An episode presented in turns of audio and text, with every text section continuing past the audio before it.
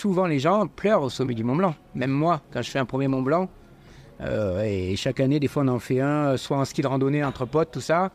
Et ça nous rappelle des choses, des choses qu'on a vécues en montagne. Des, des fois, on est passé limite de la mort.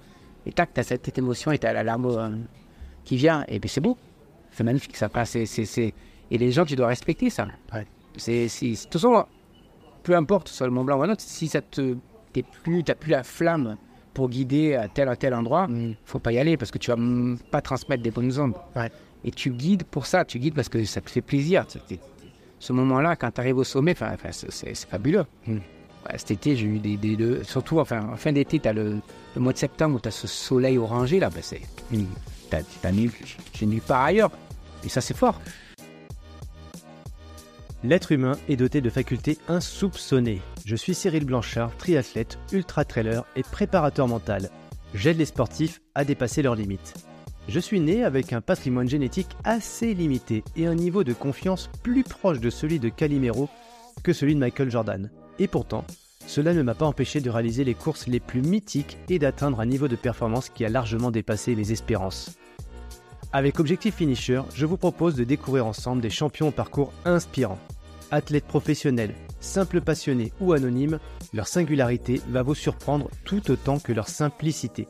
Mon but est simple, vous permettre d'acquérir les clés pour atteindre à votre tour vos objectifs.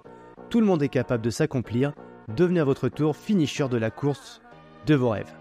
Eh bien bonjour et tous et tous, bonjour. Alors je vous avertis tout de suite, j'ai une voix un petit peu cassée parce que je viens de passer euh, un super moment euh, en montagne. On est euh, l'esprit montagne ici, on est à Megève. Il y a beaucoup de bruit autour de nous parce qu'on est, on est au Novotel, Novotel Megève. Avec, je dis on parce que je suis avec Tony, je viens de passer une journée de, ski de rando, ski alpi, ski montagne. Il va nous, nous remettre les bons vocabulaires. Tony, c'est qui? Bah, c'est Tony Balbis, c'est pour moi la référence du ski de montagne. Il va dire non, il y en a plein d'autres évidemment, mais pour moi c'est une référence. Et vous allez comprendre pourquoi c'est une référence parce qu'en fait il a un parcours bah, qui va nous raconter. On va parler de l'esprit montagne. Et forcément, dans, toutes ses aventures et toutes ses épopées, vous allez entendre plein de choses qui vont vous ramener à votre esprit montagne entre elles, mais aussi le dépassement, la performance, avoir le goût de sang dans la bouche quand on est en triathlon. Euh, et puis dans plein d'épreuves comme le swim and run aussi, vous êtes très connecté avec la nature et avec un coéquipier. On va parler de tout ça avec Tony. Donc euh, Tony, qu'est-ce que tu peux déjà commencer par le début Enfin, le début, c'est ce qu'on vient de vivre. On a fait une journée ensemble tous les deux. On était même trois d'ailleurs. On a fait quoi? Tu peux dire à nos auditeurs un peu ce qu'on a fait? Bah écoute, euh, on a profité d'une belle journée de montagne. Euh, hier, il a bien neigé sur le massif du Mont Blanc, et même en vallée. Et on s'est contacté. Je dis, bah écoute, ça c'est le créneau pour se voir et euh, essayer de faire un peu de dénivelé. On était pas loin de 1600 mètres de dénivelé avec Sébastien qui est venu exprès de Vallon-Pont d'Arc pour nous accompagner. Donc on a fait euh, trois montées, trois descentes, on a fait un beau trip et donc ça remet euh, un petit peu de l'énergie pour commencer le début de saison. C'est vrai, en plein début de saison, première neige, euh, ski, ski de rando, on dit quoi? Ski de rando, ski alpi, ski mo, comment tu dis toi? Hum. Il y a eu plusieurs phases, plusieurs générations, mais là, vraiment, on peut dire le ski alpinisme. Ski alpi. Ouais, ski alpinisme. Ouais, ski alpinisme, ski alpi, ouais. Ouais, et euh, bah pour ceux qui connaissent pas, tu peux nous dire, voilà, on, a des skis, qu'est-ce qu'ils ont de particulier Puis après, on va parler de toi, évidemment, ton parcours qui, pour moi, euh, euh, symbolise l'expertise. Moi, pour moi, tu es, un expert de la montagne. On va voir pourquoi et comment. un expert du ski, un, un expert de. Tu es, un guide, enfin, un, super guide pour beaucoup de gens. Tu es une référence dans la vallée de Chamonix. On est, là, on est à Megève aujourd'hui, mais toi, tu es plus un des symboles de, de, la compagnie des guides de Chamonix. Parmi tant d'autres, évidemment, tu n'es pas le seul, mais pour moi, tu es t'es un des bons, quoi. Et, mm. et, je suis pas le seul à le dire. Beaucoup de gens le reconnaissent. Donc, euh, j'ai en face de moi, et vous allez entendre aujourd'hui quand même quelqu'un qui a de la bouteille, euh, quelqu'un qui est reconnu, quelqu'un qui est solide. Et, voilà, vous allez avoir vraiment du, contenu et de la pédagogie en même temps. Euh, qu'est-ce qu'on a fait aujourd'hui? Parce que pour préciser un petit peu plus, toi, ski alpi, euh, qu'est-ce qu'on fait? On met des skis, qu'est-ce qu'ils ont de particulier? On met des pots de chamois, c'est quoi ce chamois? Vous êtes une bête Non, non, ah, c'est vrai qu'avant on appelait ça les pots de phoque. Les pots de phoque, Bon, maintenant c'est du synthétique, ça reste euh, de la moquette, un petit peu du mohair.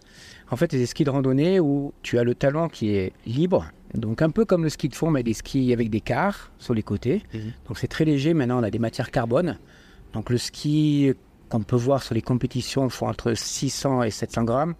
Et en général, si tu veux faire du ski touring, du ski euh, de randonnée, voilà, le, week-end tranquillement, le ski peut peser 1 kg. 1 kg, 1 kg 2, 1 kg 3. Parce que les matériaux vraiment fait gagner du poids.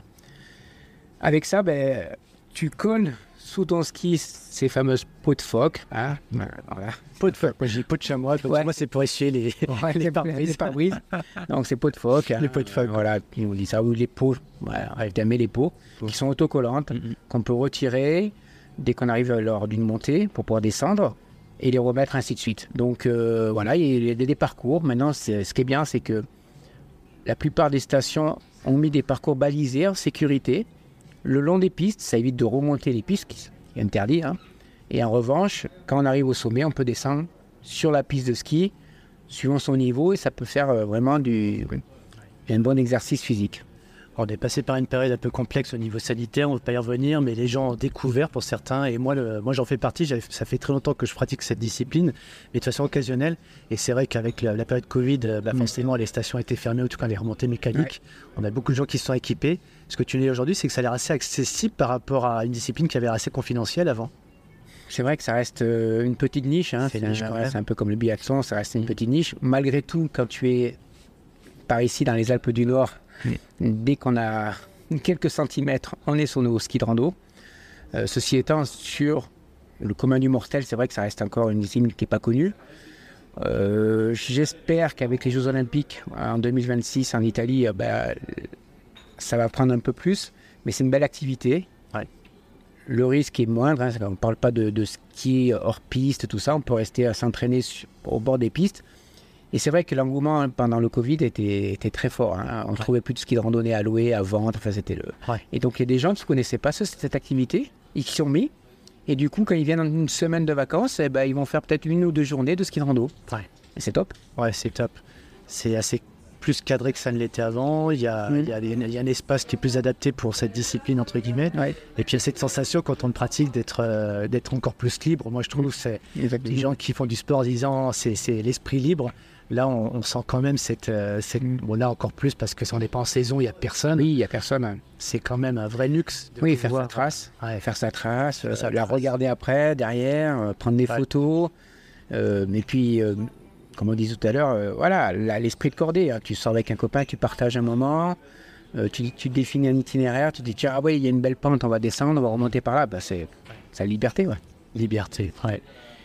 T'as- Pour autant, ton parcours, ça n'a pas été euh, que la liberté, parce qu'on va reprendre par toi, euh, Tony. Je sais que tu as, eu un long parcours dans l'armée. Euh, finalement, qu'est-ce qui t'a amené, toi, dans le sport et dans le dépassement? Parce que tu es quelqu'un qui, a été très loin dans le dépassement. Vous allez voir, attention, parce que je répète un peu, mais Tony, il a quelques records et, puis il est très reconnu aussi parce que si on parle de. Dans le monde du trail, tout le monde dit bah ouais, t'as le mec qui est hyper inspirant, c'est Kylian Jornet, c'est François Nen, etc. Et quand on discute avec ces personnalités et euh, qu'on parle de Tony, bah les personnes, tu vois, qui ils ont un grand respect pour toi parce qu'ils savent qui tu es, ils savent ce que tu as fait. Et je, tiens à le dire et je le dis devant toute l'audience parce qu'en fait, tu es discret, tu es quelqu'un de la montagne, c'est esprit montagne, donc on, tu fais pas beaucoup parler de toi. Mais ceux qui connaissent ces disciplines et qui connaissent toi ont un immense respect pour toi. Et j'en fais partie évidemment, donc je le dis devant tout le monde pour bah, bah voilà, vous, vous tapez sur Google Tony Sbalbi, vous n'avez peut-être pas grand-chose. Le peu de choses que vous verrez quand même, c'est c'est quand même assez sympa. C'est des choses qui, qui font rêver. Tu vas sur des sommets, tu, tu, tu bats des records en plus. Mais qu'est-ce qui t'a amené là- là-dedans euh, Si on reprend depuis tout, tout, tout, tout début, t'es né où d'ailleurs? T'es né à la montagne? Je suis né à Paris. T'es né à Ouais, J'étais à Paris. Après, mes parents ils sont descendus dans le sud, Ouais. dans la région d'Aix-en-Provence. Ouais. Et tout de suite, euh, enfin, je sais pas pourquoi, mais je joue au foot. Voilà, ça- m'a arrive. Voilà, ça m'a créé quand même d'avoir un bon, un bon cœur, un bon cœur. Et puis mes parents m'envoyaient en colline de vacances. Et j'allais beaucoup hein, du côté de la région de Montlouis, dans les Pyrénées. Bon, je me voyais courir dans la neige, tu vois, j'aimais bien toutes ces activités un peu physiques. Et puis après, euh, le destin, là, là, ouais, je pense qu'il y a eu quelque chose. euh, euh, à l'époque, on, faisait notre service militaire. Et donc en 88, euh, ben, je pars après le bac faire mon service militaire, comme tout le monde. En 88, mais, mais t'es pas tout jeune en fin de compte. en 88, t'avais quel âge comme ça Je dirais pas ton âge aujourd'hui. Ben, je crois, pas les 19 ans, un truc comme ça, ouais, ouais, un truc comme ça, ouais. Après le bac, tu vois, plus ou moins, euh, avec une année j'ai redoublé. Ouais. Et du coup, euh, je suis allé dans les chasseurs alpins. Mhm. Enfin, Quand j'ai fait mes trois jours, euh, le gars, il me fait l'orienteur, il me fait alors, euh, vous faites quoi vous Bah, Moi, je skie, je grimpe, mais en fait, c'était fou, hein, pas taper Ouais. dans un ballon, voilà, football. S'il avait dit ça, il pourrait. Ouais. Et en fait, je me suis retrouvé à Grenoble dans les chasseurs alpins au 6e BCA. Mm. on fait nos classes. Et durant nos classes, on a euh, un test physique pour aller dans une section d'élite du bataillon. Bon, voilà, c'était une section où c'était que les killers. Voilà. Les killers, ah ouais, c'était des trucs. euh, quand tu les voyais euh, manger au réfectoire, on appelait ça un réfectoire, on les laissait passer, tu vois, c'était les killers, les, les Top Gun, tu vois. Ouais, Top Gun. Et donc, on part pour faire ce test physique. Et je me retrouve avec un copain. Et euh, on se regarde et on dit euh, Et toi, qu'est-ce que tu fais là? Bon, Tu sais, moi, moi, mes week-ends, je rentrais chez moi. Moi, je joue encore au foot. hein. Ouais. J'avais un niveau correct. hein. Ouais. Ouais, j'étais en. On appelle ça un DH. D'accord, des Voilà. Ok. Ouais. Ah, ça jouait. Et je voulais pas perdre ma place. Et lui, le copain, je sais plus ce qu'il me dit. Bon, ouais. Et puis en discutant, on perd l'itinéraire. Moi, j'ai dit, bon, maintenant, on est perdu dans la montagne, hein, au-dessus de Grenoble. On, va- redescend. hein. Mhm. On redescend, on redescend, on redescend. Je savais pas où aller. hein. Et puis, on arrive sur le chronométreur, le lieutenant. Et là, il nous dit, bravo, vous êtes les premiers. j'ai fait une Ah, c'était, Mon lieutenant, je vous assure, c'est pas nous les premiers. C'est pas possible. Ah. Ouais, bougez pas, de toute façon, restez comme ça. On verra ça après. On mange. L'après-midi, on avait un deuxième test physique avec un test psychologique. Mm. Et, et le soir, résultat. Tiens, sur les 70, on était 8 à être pris. Et moi, j'étais dans les 8. Ah. Je dis, putain, merde. Mon football. Je vais pouvoir jouer au football. Je suis bloqué et tout. Avec Et toute, la, et toute la voiture a comm- a commencé comme ça. Ça démarrait comme ça. C'était le pur bonheur. Parce que tu étais un appelé du contingent. Voilà. Et finalement, tu en as fait une carrière. Alors j'ai ouais, j'ai fait mon service militaire, je l'ai prolongé ensuite. Et après je me suis engagé, enfin j'étais je faisais du parapente, du ski, Et de l'escalade, de la course à pied, du militaire aussi hein, pas mal. Ah ouais. Mais c'était pas encore une armée de professionnels. C'est en 94 quand bah, Chirac a mis la loi de programmation, là on est passé à l'armée professionnelle. Donc moi je m'étais engagé et puis dans ces engagements j'ai passé mes, mes grades et puis je- Chamonix m'a recruté comme instructeur. Et en, deux- en quatre- 1994 je suis arrivé à Chamonix comme instructeur. Et voilà, j'ai passé mon guide à Chamonix, à l'ENSA. Et bam, bam, bam, bam, je suis monté, je suis monté. Et au départ, je n'étais pas prédestiné à ça. Enfin, c'est un truc. euh, mais je- au fond de moi, il devait y avoir quelque chose. Parce Ouais. que T'étais euh, sans Ouais, le savoir. Voilà, sans le appelé, savoir. euh. Voilà. Et puis surtout, j'ai l'encadrement.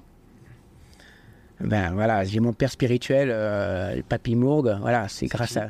Ben, c'était mon lieutenant, c'est lui qui était le chef de section. Ouais, c'est lui qui. euh, C'était ta figure pour toi, Voilà, inspirante. inspirante. Ouais. enfin, c'est- et puis les cadres qui étaient avec. Enfin, Après, moi, je suis passé de l'autre côté aussi, parce que je suis passé cadre.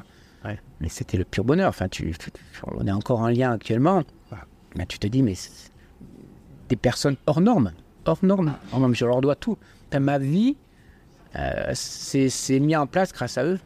C'est-à-dire, tu as eu euh, un coup de cœur, en fait, pour cette, euh, cet environnement, pour ces personnes, pour cette, tout ce que tu vivais là-bas. Ouais, mais pour un euh, c'était c'était bien quand même. Ouais. Faire du ski, du parapente à l'armée. euh. Bon, on faisait du militaire, on tirait, tout ça, mais, Ouais. mais ça restait, ça restait quand même. euh, pour moi, c'était du sport tous les jours, tu vois. C'était quand même bien. Et après, je suis passé donc, à Chamonix. où Là, tu étais instructeur, tu étais formateur. Et donc là, c'était un autre rôle. Et puis j'ai grandi comme ça. euh, et puis au fur et à mesure, ben, on peut en parler après pour la suite de ma, de ma carrière. Ouais, mais déjà, là, euh, finalement, tu, cette carrière professionnelle Mm. mixe à la fois euh, bah, un métier, mais aussi une passion, Voilà. la montagne. Et, et c'est quoi une journée type d'ailleurs bah, Si on prend quand tu à Chamonix, tu fais l'instruction, mais une journée type, pour toi, c'était quoi? À l'époque? Ouais. Mais quand j'étais où? À l'armée ou j'étais après instructeur à l'EMHM Ah, bah, j'ai pas tout compris, parce que quand tu as, quand t'as Chamonix, t'es plus à l'armée alors. Si, si, t'es à l'armée, t'es Ouais. un formateur, t'es instructeur. instructeur pour Pas l'armée, l'ENSA, mais Ouais. auprès des militaires, donc t'es des stages, tu apprends à skier, tu apprends à grimper, tu apprends à toutes les règles de sécurité. Non, au début, t'es- quand j'étais à, à, Vars, à Grenoble, bah, tu avais les, euh, le militaire, tu avais des journées type, euh, voilà, tu allais tirer, tu allais faire tes, tes crapahutes, tout ça. Ouais. Et après, à Chamonix, c'est différent, tu es instructeur, profs. Tu, vois, tu, tu formes euh, tous les chasseurs alpins et la Légion étrangère. Déjà, j'ai fait ça pendant 10 ans. Ouais. Donc, pareil, tu as un programme, hein, un programme, comme euh, le même programme qu'on pourrait avoir à l'ENSA, euh, mais avec les militaires. les avec un niveau quand même un peu, un peu en dessous. Hein. D'accord. Et du coup, et du coup, Il y a le téléphone qui sonne, c'est l'armée, et très qui Je sais pas comment ça. Ah bah t'as répondu. je le mets plus loin. Euh, du coup, euh, pendant ces, ces années, j'ai, on, a, on, a, on a formé, j'ai formé des, des- Voilà, on était plusieurs militaires instructeurs. Donc les journées, elles ont commencé, bah, tu vois, le matin, voilà, c'était un jour c'était ski ou l'escalade, ainsi de suite. Mm. Et puis, euh, à côté de ça, j'ai, j'ai eu cette passion, euh, dès le début avec les, les chasseurs alpins, du ski de randonnée, parce que chasseurs alpins se déplacent l'hiver en- en ski de randonnée. Et quand je suis arrivé à Chamonix, je me suis retrouvé avec un, un ami, un pote, frère de sang, tu vois. Et on, on s'est retrouvés là, on a fait les courses ensemble. Et notre but, c'était de rentrer en équipe de France. Donc là, tu avais à la fois ta carrière d'instructeur et à côté de ça, euh, Voilà. ta discipline entre guillemets sportive. Sportive, ouais. Là, on est dans le, là, on est vraiment dans le, dans le ski de rando. alpinisme, ouais. Ah ouais. Et là, tu as, un super pote et ça, c'est c'est une belle C'est un binôme. beau binôme. Quoi. Voilà, alors à l'époque, c'était vraiment le, le côté plutôt amitié. On, Mm. on formait une équipe, un binôme. C'est ton ami. Ouais. Non, même, même les autres équipes, hein. tu Ouais. étais du même coin, tu étais le moniteur de ski, tu étais Ouais. le, le, gars, euh, le, le gars de l'agriculteur, tu vois, qui était vraiment le, le quoi du cru. Maintenant, ça devient tellement pointu avec des épreuves très spé- spécifiques. Voilà, euh, l'entraîneur des équipes nationales, s'il faut faire des équipes, ils associent le, le jour J les meilleurs, les deux meilleurs, ainsi de Mm. suite. Donc c'est- il y a Ouais, alors que toi, tu crées vraiment euh, cette alchimie avec Voilà. quelqu'un de cœur Voilà. euh, et de la technique aussi. Et la technique aussi, et, et c'est pour ça que j'ai toujours aimé ces sports d'équipe plus qu'individuel. Euh, j'ai fait aussi quelques raids d'aventure hein, dans une équipe et j'ai trouvé ça, ce partage, cette communion, bah, tu es encore plus fort et puis ça t'apprend beaucoup.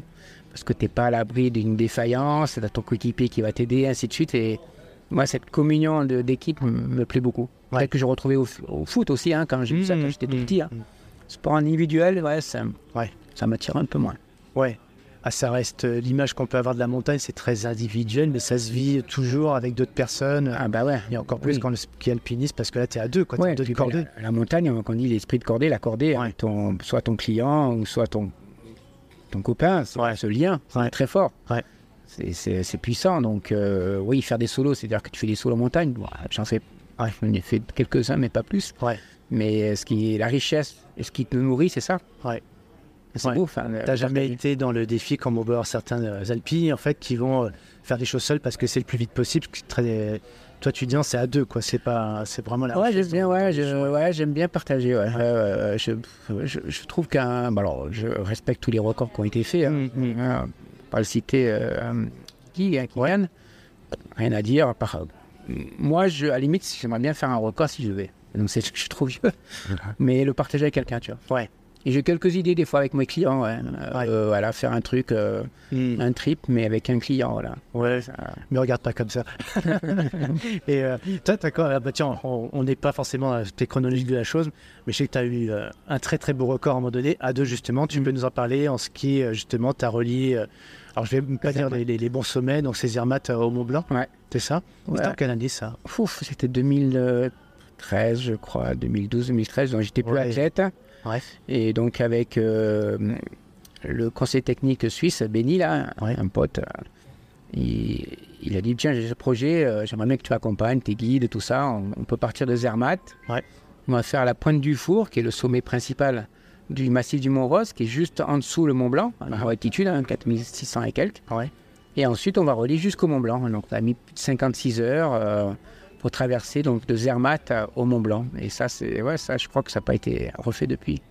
Ça n'a pas été refait. Non, pas ma connaissance. Même. Ouais, vous pouvez trouver quelques petits, quelques articles là-dessus. hein. donc euh, Mhm. Zermatt Mont Blanc, 56 heures à deux.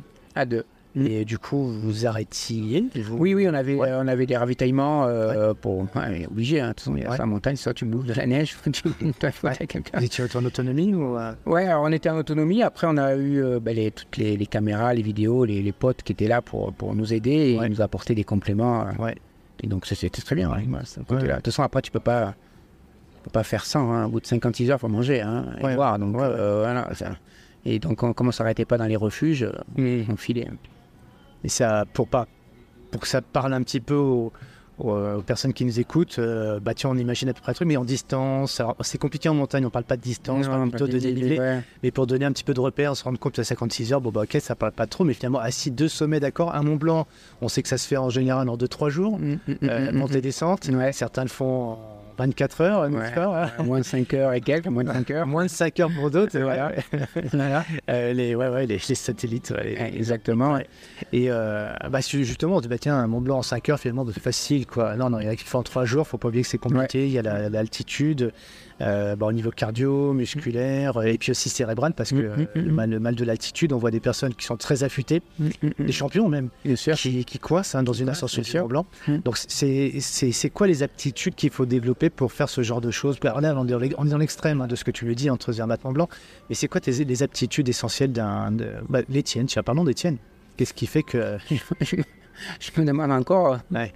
pourquoi j'ai ces aptitudes. En fait, euh, au niveau familial, il n'y a pas trop de sportifs, voire pas du tout. Ouais. Vraiment, euh, je pense que déjà, euh, je pense que j'avais quelque chose en moi qui, qui m'attirait dans le sport d'endurance, le sport de résistance. C'est un besoin. Enfin, si si j'ai pas ça, c'est- un peu comme une drogue, tu vois. Ah, J'ai besoin de ça encore maintenant. Alors Ouais. maintenant, c'est vrai que ça devient plus dur hein, avec l'âge. ouais. Mais euh, alors après, les aptitudes, tu les crées, tu les entretiens, tu les travailles, hein, Mhm. voilà.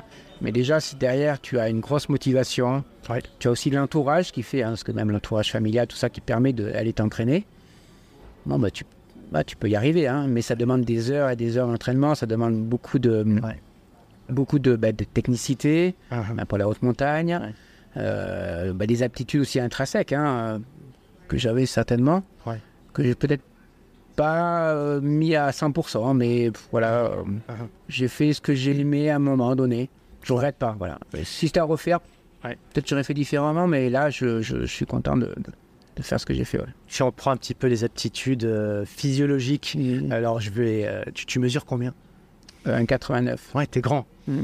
Mais quand on, on voit, quand on te voit, on te voit, on voit pas tant la grandeur, on voit plutôt euh, du genre euh, Mm. Kylian Jornet, t'es hyper sec, quoi. Tu, Mm. tu pèses combien? Alors, hors saison, Oui, c'est hors saison, ouais, parce que voilà, moi quand je, enfin, je fais venir ma saison de guide vers euh, mi-octobre, début Ouais. octobre, mi-octobre. Ouais. Après, je fais un break Mm. parce que j'ai besoin de me ressourcer. J'ai vraiment, vraiment envie de relax pour les vacances. Tu vois, j'ai pas besoin de, de continuer encore soit à travailler tout ça. Donc là, ben, là, ton corps est au repos. Tu as besoin, hein, tu reprends quelques kilos, mais bon, après mon poids de forme, je suis déjà descendu euh, je- dans les 69-70 kilos. hein. Ah ouais. Ouais, mais là, après, si tu as un courant d'air, tu le chopes. hein. Ouais, Ah, ouais. t'es t'es enrhumé tout de suite là. Ouais, c'est.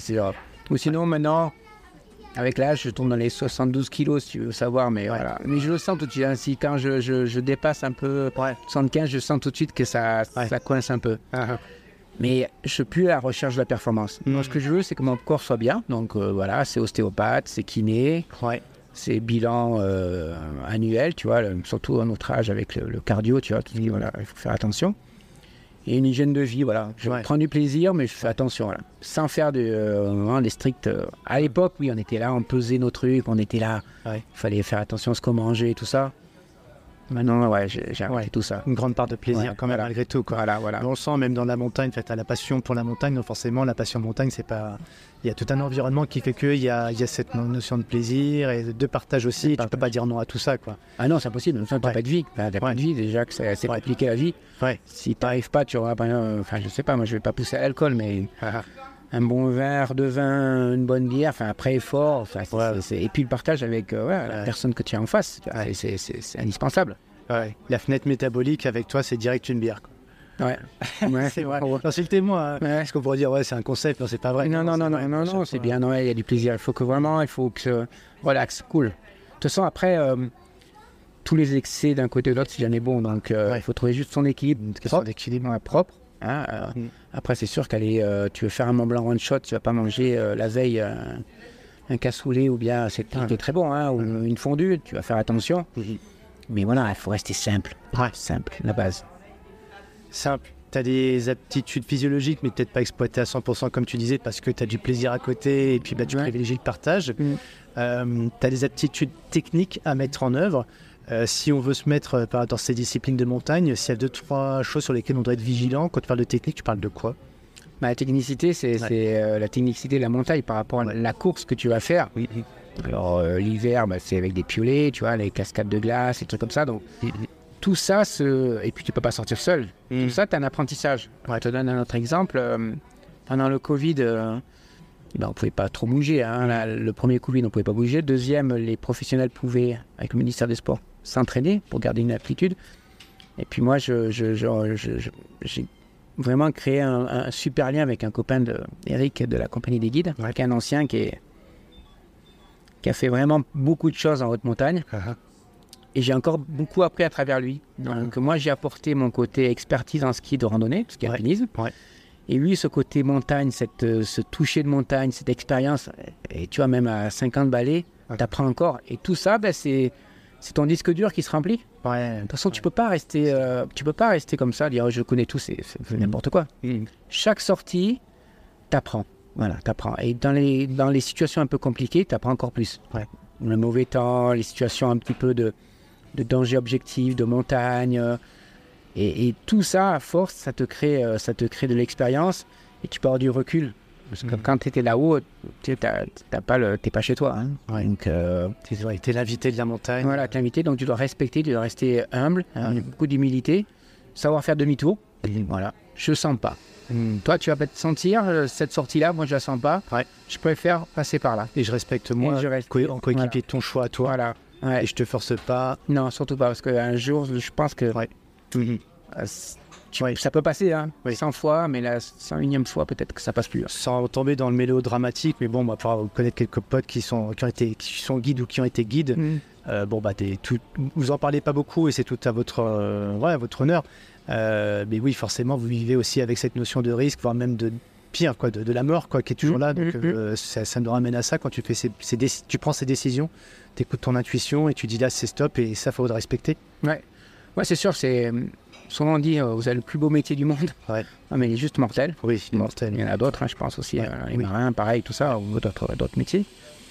Mais euh, en fait, c'est voilà, c'est ce côté-là. En fait, c'est mm, personnellement, je me mets des clignotants, tu vois. Alors peut-être un jour je me trompais. Hein. Ah, Vert, euh, là, quand c'est vert, c'est bien. Quand ça commence à être orange, là, c'est alerte.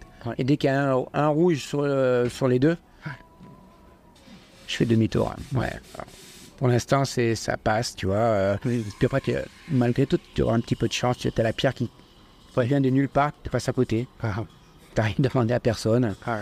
Mais c'est notre risque et c'est la prise de risque qu'on a et qu'on aime aussi, hein, parce qu'on ne Ouais. serait pas. Cette adré- côté d'adrénaline qu'on a, mais toujours maîtrisé, contrôlé.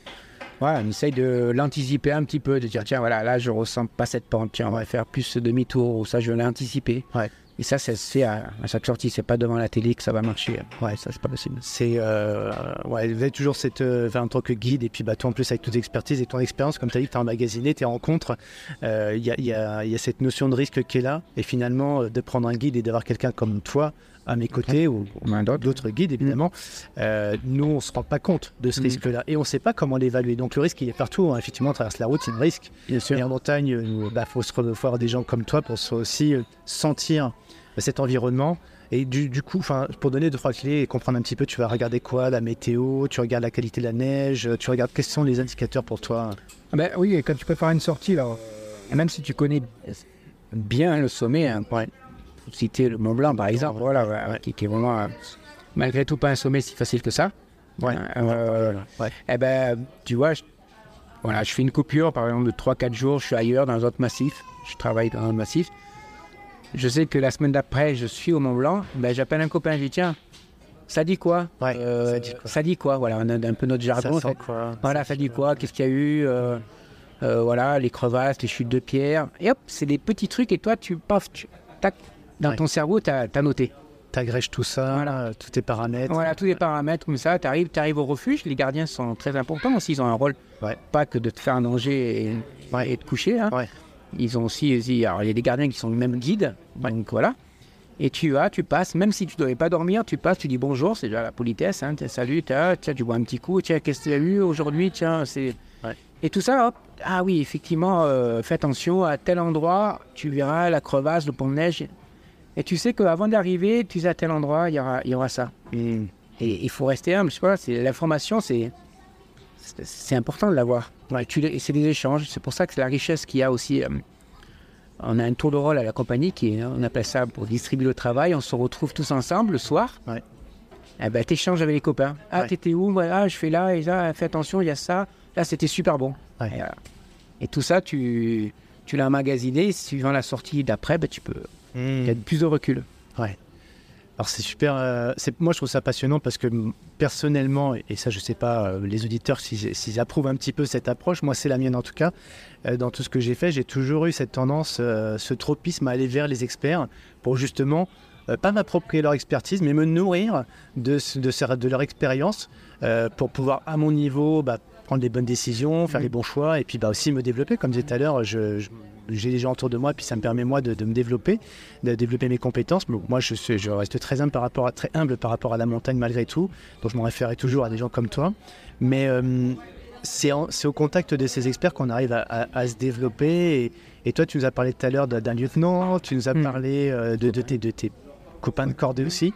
Euh, Est-ce que dans le monde, dans l'univers de la montagne pure, de Chamonix et des guides, tu as, un référent qui a une, per- une personne, tu vois, qui, qui est quand même, euh, voilà, c'est- un peu le Ah. gardien du temple, Ah, le pape de la montagne. Pour toi, hein, pour toi. euh, je aurais peut-être plusieurs. Voilà. Ouais. Après, tu peux te référer à, certaines personnes, je pense, de, de la baie. Ouais. Non, j'ai pas cité de nom, parce que voilà, je, voilà, je sinon je vais en oublier quelques-uns, Ouais, parce que voilà, voilà, on se réfère toujours à quelqu'un. On apprend, on se nourrit, comme tu disais, de cette personne-là, Mm. et, et- et- et tu respectes. Voilà, c'est ce qui manque aussi un petit peu, tu vois. euh, Ouais. Un peu de nos jours, c'est voilà, on est une petite communauté, ben voilà, se dire bonjour, c'est pas mal aussi. Ouais. On se croise, euh, échanger, et, et, et, et je trouve que c'est des fois, il y a, il y a- voilà, c'est le sommet, le sommet, il n'y a pas que ça, tu vois. Mm. Il y, a, il y a aussi cette, cette richesse que tu m'apportes et que je t'apporte, et même le soir au refuge, tu vois, mais on, on- on peut échanger. Donc, euh, ouais, moi, j'ai ce côté-là, pas, pas encore enfant, mais voilà, j'ai, j'ai- je vais pas dire je vais faire comme lui parce que tu n'arriveras pas, euh, ça c'est sûr, mais tu vois, tu te nourris de ce qu'il fait. Et ce que je disais pendant le Covid, euh, la personne dont je t'ai cité, Eric, ben, j'ai, ouais, j'ai appris, j'ai appris des choses. euh, Si tu avais une Sérieux. chose, par exemple, tu dis, tiens, il m'a appris concrètement, tu vois, un truc technique, un truc. Ben, le truc, c'est que le gars, il marche. euh, toi, tu avec les crampons à quatre pattes, lui, il marche en crampons. Sur une pente de neige, tu vois. Donc, tu vois, le, ni- le niveau, c'est une, personne qui, à 4 ans, il faisait euh, la vallée blanche Ah. avec ses parents. Là, là, là, moi, je suis estomaqué parce que moi, toi, moi, je jouais au foot, tu vois. Donc, Ah. donc ce gars-là, ouais, il sent la neige, il a. un- voilà, c'est Ah ouais. inné, tu vois. Donc, Ouais. Et là, tu, tu peux qu'apprendre. Quand le gars il veut dire, ben, fais ci, fais ça, il y a ça, il y a ça, ben, et inversement, toi, tu transmets. C'est un peu notre rôle aussi, notre métier de guide, avec notre client. Notre client, pour ma part, hein, oui, tu as le- la première minute, voilà, tu as l'échange de client, voilà, le rapport avec le, le financier, mais après, c'est ton compagnon de cordée. Ah. Tu es là pour transmettre euh, quelque chose. hein. Il faut qu'un y reparte de cette sortie, hormis le sommet, il y a un ensemble. Hmm. Et puis généralement, voilà, ça devient un ami, Ouais. un copain, un ami. Ouais. Et tu progresses avec lui. Et, et- et le but, c'est que tu l'emmènes à une certaine autonomie. Et après, il va faire des courses tout seul. Et dès qu'il va prendre une course un peu plus dure, il va te faire appel à toi. Et ainsi de suite. c'est ça, la Mhm. transmission de notre, de notre savoir. Il n'y a pas qu'une guidée pour pas guider. Enfin, moi, c'est c'est comme ça que je vois la chose. Ben, je le partage complètement et euh, j'ai même presque envie de, de donner envie à tous ceux qui nous écoutent de, de- de faire, de vivre cette, cette expérience. Parce qu'en fait, euh, alors certains font du swim and run euh, et puis ils se disent, bah tiens, ça, ça peut, c'est cette cordée justement, ce- cette ligne de vie entre les deux athlètes. Euh, ça symbolise beaucoup de choses. Il n'y a pas besoin de se parler des fois pour se comprendre parce qu'il y a des connexions, il y a des énergies qui passent dans ce, dans ce fil-là. Bah, quand on est en montagne, en plus avec le notion de risque, euh, et puis parfois quand les, les- les conditions deviennent tendues, euh, bien sûr. froid, on n'y voit rien, etc. Bah, on met toute une dépendance dans l'autre, quoi. Donc forcément, le, le client avec son guide, mais comme tu le dis, euh, le guide aussi avec la personne qui est avec lui, parce qu'en fait, il y a une, il y a une- c'est, c'est une ligne de vie quoi, entre les deux et moi. Pour, on se parle pas beaucoup, je crois, tous les deux. Euh, euh, on n'a pas besoin de se parler, j'ai envie de le dire autrement, pour, pour Ouais. ressentir. Et c'est ça, moi, je trouve la magie de la montagne, c'est que finalement, tu es à deux, tu es avec cette corde-là, et tu te parles pas, mais tu apprends de l'autre, tu ressens l'autre. Et, et moi, je- j'a- j'apprends énormément euh, quand je suis à côté de toi, derrière toi, pas devant toi. Rarement, quand tu m'autorises, j'en reviens un petit peu devant moi. Quand tu m'autorises, évidemment, je te remercie pour ça. Mais ouais, je, il y a, voilà, j'apprends beaucoup sans dire quoi que ce soit des fois. Ouais, le petit L'observation, regard, l'observation, ouais. Ouais. Ah, des fois, le mimétisme, ça- et voilà, ouais, ça, ça marche très bien. hein. Ça marche très bien. C'est ce que j'ai vécu avec Eric. euh, là, tu regardes ses pieds, comment il pose ses pieds, Ça. comment il fait, et puis, puis, puis voilà, t'apprends, t'apprends. Même un descente à ski, hein. Ah, il fait- il- Ouais. à 4 ans, il faisait la vallée blanche, donc je pense qu'au niveau ski, il, en principe, il s'y connaît, tu vois. Mais rien que derrière, d'être derrière lui, conduire les virages, eh ben, c'est fabuleux. Hein. Puis c'est des moments forts, voilà, c'est. Ouais. es en montagne, tu es entre, entre pro, voilà, façon de dire. Ah, putain, ah ouais, ouais, là, tu fais ça, moi je fais ça, ouais, c'est peut-être mieux que tu fais ça. Ouais, hop, et tu progresses comme ça. Ouais. Et puis du coup, euh, j'oublie un peu les, les- les tutos YouTube, tu vois.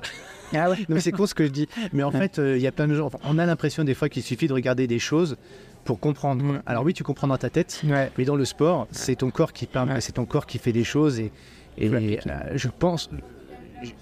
J'ai envie de militer un petit peu pour ce que tu es en train de nous dire parce que je me rends compte avec toi lors de notre discussion en fait, hein, je me rends compte de tout ça que si le- dans le sport j'ai appris toutes ces années, c'est vraiment en, pas en regardant les, les tutos, les YouTube des compagnies, c'est en tu, tu coupes ton téléphone. Bon, à l'époque, dans nos années, nous, il n'y a même pas ça. hein. Non.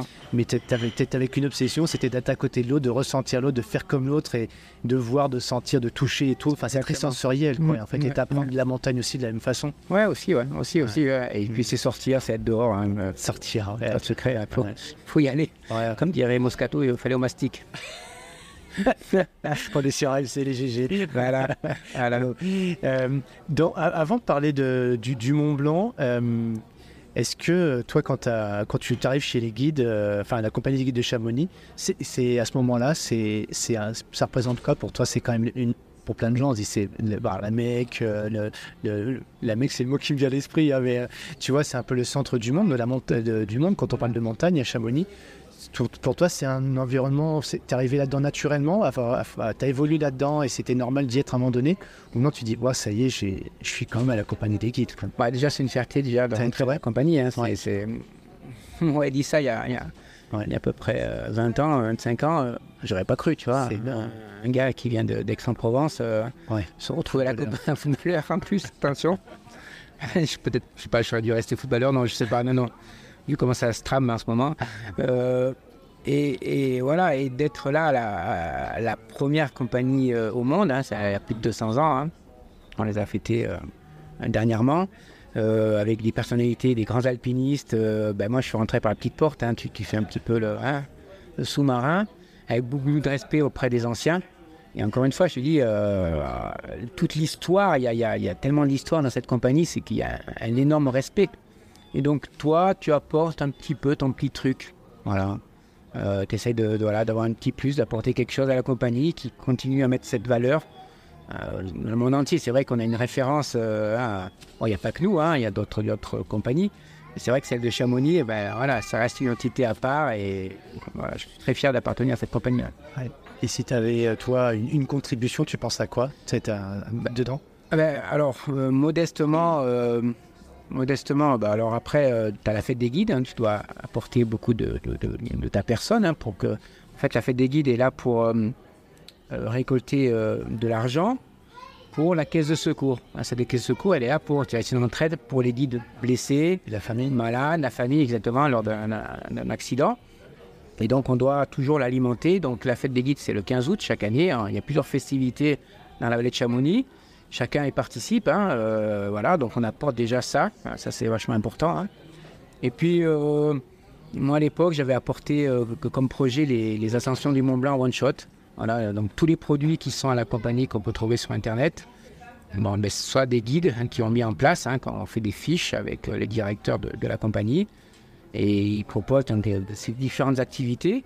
Et moi, c'était un petit peu la tendance, tu vois, tu avais un peu, euh, à l'époque, l'effet Kilian, tout ça. Moi, j'étais un peu là-dedans aussi. Ces ascensions, déjà, avec mon pro-équipier euh, de ski alpinisme, faire ces, ces faces nord à la journée, et voilà. Et puis avant, on parlait pas de one-shot, on parlait pas, on n'avait pas de réseau. hein. Pourtant, nous, on sortait des téléphériques, on allait faire la face nord, et on rentrait le soir, en pleine nuit. Mais on disait non, il fallait dormir en refuge. Bon, c'était un peu, voilà. Que maintenant, voilà, ça s'est plus démocratisé. Et donc, à la compagnie, on peut trouver plusieurs ascensions euh, à la journée, dont le Mont Blanc. Ouais. Tu as, apporté ce côté euh, un peu, si je le dis, la, la fast, euh, comment dire Fast and Light. Ouais. Fast and Light. Fast and Light. Fast and Light, ouais. C'est pas Music and Light, c'est Fast, Fast and and Light. Light. Ouais. Ouais. C'est un peu plus contemporain, mais en même temps, il y avait tout le respect que tu qu'on doit à ce- toute cette histoire, toute la montagne, etc. Mm. Et euh, toujours avec les normes de sécurité. On peut Bien être sûr, léger, mais avec les normes de sécurité. bien sûr, bien sûr, bien sûr. Non, non, il y a eu, il y a eu, euh, enfin, il y a eu à Contario, du coup, il y a eu des accidents. Oui. Parce que Ouais. Voilà, les gens pensaient que le Mont Blanc se faisait en basket. Non, c'est pas possible. Oui, on a cru un moment. On a cru que voilà, ça se fait euh, peut-être Ouais. qu'une personne qui pouvait le faire et encore voilà, euh, Ouais. elle savait à quelle heure elle allait arriver en haut, elle avait des petits crampons, bref. Et il faut pas copier comme ça bêtement. hein. Donc il y a des accidents, donc on a vite. euh, et puis comme on dit maintenant, le matériel qui est tellement léger que tu peux te permettre d'avoir du matériel en sécurité, Ouais. avoir un casque, des crampons légers, une petite paire de chaussures et ça va très bien. Ouais. Voilà, il faut respecter le milieu dans lequel Mm. que ce soit même pour l'environnement, euh, hein, tout ce qui est actuellement hein, avec, euh, avec la pollution, tout ça, et le matériel que tu adoptes par rapport à la montagne. Alors moi, je, on fera, je fais rarement de la polémique sur tous les, les jugements de valeur par rapport à l'environnement ou toutes les pratiques sportives. Je pense qu'il faut tout dans ce monde et puis que les gens comprennent aussi les processus Mhm. euh, pour pouvoir s'approprier euh, les changements, les évolutions, les mœurs, etc. En parlant d'environnement, par contre, tu fais partie de ceux qui restent très locaux, quoi. Et c'est très- moi je trouve ça bien Mhm. parce que souvent on voit, bah oui, mais euh, tiens, t'es alpiniste ou tu t'es un guide, etc. Quand est-ce que tu vas au Népal? Quand est-ce que Mhm. tu vas faire l'Everest, etc. Tu Mhm. vas flotter un peu la course à plus, etc. T'es pas trop là-dedans, toi? Qu'est-ce qui fait que t'es resté local euh, ou entre guillemets, euh, c'est pas franchouillard, hein, attention, parce que une fois de plus avec Tony, on est quand même dans la très très très très Mhm. haute performance. Mais pourquoi t'es pas allé toi vers euh, ces, ces, al- ces sommets euh, à l'étranger? Alors j'ai beaucoup voyagé, Ouais. bon, de par les compétitions de scalpinisme, Oui, avec les, les raids d'aventure aussi, on est Oui. se retrouvé un peu à droite à gauche sur la planète. Euh, j'ai eu la chance avec, euh, avec le, le Team Air Tips là, de partir au Népal en 2019. J'ai fait une petite SP de, de trois semaines. On a fait un 6000 là, le Piaggio Epic. Euh, mais sinon, mon essentiel de mon travail, de mes activités, c'est vrai, c'est l'Italie. Ouais. Pour les cappuccinos, non. Je me rappelle que tu t'appelles Sbalbi. donc C'est là, voilà. l'Italie, c'est- Et puis, ouais, pour moi, c'est- un bonheur d'être dans Ouais. Val d'Aoste, euh, en Italie en particulier. Ouais. La Suisse, voilà, ça reste transalpin. Mm.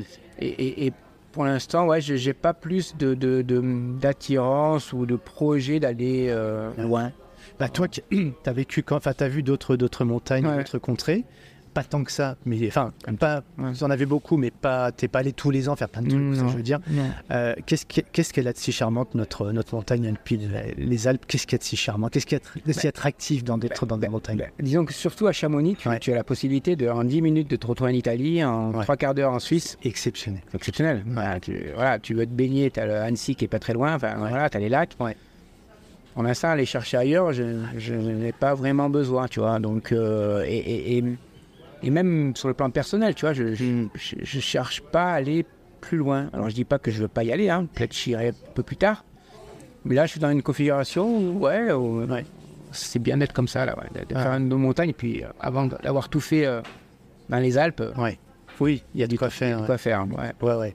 C'est, c'est vrai que parfois, enfin, souvent, à côté de chez nous, on a des choses magnifiques Mm. et on a parfois tendance à un petit peu oublier. euh, euh, je sais pas, en ce moment, j'ai un dicton que j'ai tout le temps dans la tête, je sais pas pourquoi, c'est depuis un mois, c'est nul les prophètes dans son pays, tu vois. Mais en Mm. fait, dans notre pays, on se rend compte qu'il y y a tout et que euh, même pour les vacances.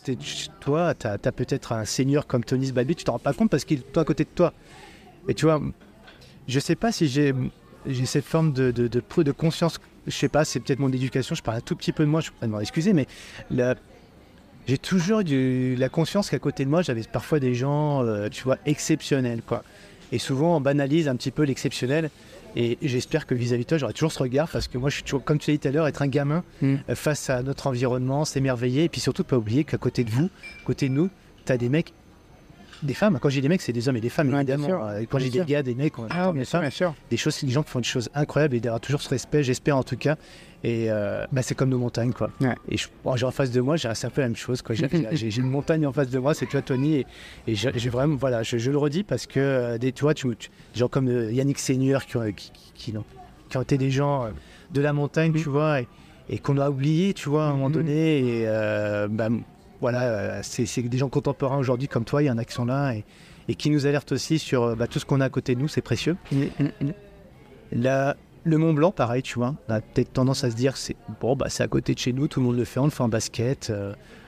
quelles sont déjà les deux, trois choses qu'il ne faut pas oublier quand on fait un Mont Blanc, déjà, au niveau euh, sécurité et Bon. difficulté Alors, c'est vrai que le Mont Blanc, c'est vrai que quand tu, tu vas sur Internet, tu commences à lire un petit peu, le Mont Blanc c'est facile, le Mont Blanc c'est facile. Bon, je crois que c'est 50-60% de réussite. Hein. 50, 60% 60% à peine. hein. Alors, quand on parle de réussite, il y a un peu tout. Hein. L'effet météo, voilà, il y a ça aussi, Ouais. la personne. Donc, tu n'es pas sûr que quand tu pars, d'arriver au sommet. Donc, déjà, c'est avoir une bonne préparation Mm. auparavant. Donc, surtout si tu as un projet pour l'été prochain, si tu as commencé à s'entraîner, du cardio, voilà, des activités physiques que tu peux faire dans ton coin. Et ensuite, c'est venir à Chamonix et le professionnel ou, voilà, ou le compagnon, hein, euh, tu dois travailler techniquement. Parce que malgré tout, tu as des pentes raides, tu as des dangers objectifs, tu as l'altitude, et c'est quand même la plus grosse montagne du, massif, malgré tout. Même si c'est pas une face nord des Grandes Jurasses, c'est la plus grosse montagne. Et des fois, on banalise un petit peu tout ça. On dit oui, oui, moi je vais arriver, je vais arriver, je vais monter, et puis paf. Euh, les quelques Mont Blanc qu'on fait l'été, hein, t'as pas une personne à retour qui dit que c'était facile. T'as pas eu. Enfin, en ce qui me concerne. Et, et même des gens qui sont très très aguerris Ouais. sportivement, cardio, cardio, etc. Personne dit c'est facile. Non, retour. Il ah bon, euh, mince, je vais rentrer chez moi, je vais rentrer à mon travail, je vais leur expliquer ce que c'est. Mm. J'aurais dû me préparer avant. J'ai dit, ouais, ouais, effectivement, euh, quand tu rappelle-toi que quand je te disais que viens à Chamonix, on fait ça, on s'acclimate, on fait ci, on fait ça en dehors, Mm. tu verras, la réussite sera meilleure. Non, non, mais on m'a dit, moi j'ai un copain au travail, euh, voilà, je monte au refuge. Non, non. Respect, cool. Ouais. Et tu peux profiter. Tu peux profiter du Mont Blanc encore mieux. Si c'est pour après avoir des, des vomissements, tout ça, ou même avoir des, des problèmes musculaires, non, c'est pas ça. Donc, il faut préparer correctement, soit par des stages, soit une préparation euh, un peu différée. Tu viens plusieurs fois à Chamonix, et puis après tu as ton projet. On se retrouve un petit peu maintenant, c'est que à l'époque c'était un peu la cerise sur le gâteau, c'est-à-dire que les gens faisaient l'épinise et allaient au Mont Blanc. Et à la fin, ouais, Si si on peut. peut. Si on peut au Mont Blanc. Ok. Maintenant c'est un peu l'inverse, ils veulent Ouais. commencer par le Mont Blanc. Ouais, c'est vrai. C'est la... ouais, on peut le comprendre. C'est tout le monde rêve de faire un jour. Bah, tout le monde. Ah, Plein de gens rêvent de faire dans le sport. Bah tiens, tout à l'heure on en discutait avec Sébastien. Ah, moi je rêve, qui est un grand sportif. Moi je rêve un jour de faire un Ironman. Voilà. Ah ouais, alors que bon, on peut le banaliser. Moi, depuis le temps que j'en fais. Mais euh, non, je Non, non, banaliserai jamais. c'est un mythe pour beaucoup de gens. Et Bien de sûr. faire un Mont Blanc, pour moi, c'est des rêves de gamin souvent. C'est mythique et, ça se mérite. Et ça se mérite, ça se mérite. Et, et surtout, c'est comme on, on dit souvent, on me pose la question, mais vous n'avez pas marre de, monter au Mont Blanc? Je dis non, si j'en avais marre, je ne serais pas là avec toi. Parce que moi, je, t'amène quelque chose, je vais t'amener le petit plus, je vais t'amener enfin, ce côté-là euh, sécuritaire. hein. voilà, les conditions, je te dire là, c'est bon, tout ça. Mais je vais partager des émotions. Et quand tu. Souvent, les gens pleurent au sommet du Mont Blanc. Même moi, quand je fais un premier Mont Blanc, euh, et chaque année, des fois, on en fait un, soit en ski de randonnée entre potes, tout ça.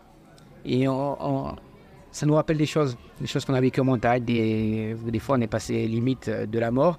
Et tac, tu as cette, cette émotion et tu as la larme euh, qui vient. Et puis c'est beau. C'est magnifique, ça. C'est- c'est- Et les gens, tu dois respecter ça. Ouais.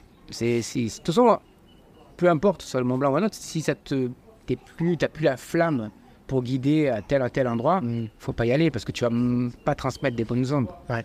Et tu guides pour ça, tu guides parce que ça te fait plaisir. Tu- Ce moment-là, quand tu arrives au sommet, enfin, c'est, fabuleux. Mm. Ouais, cet été, j'ai eu des, des- le- surtout enfin, en fin d'été, tu as le, le mois de septembre où tu as ce soleil orangé là, ben c'est nulle, j'ai nulle part ailleurs.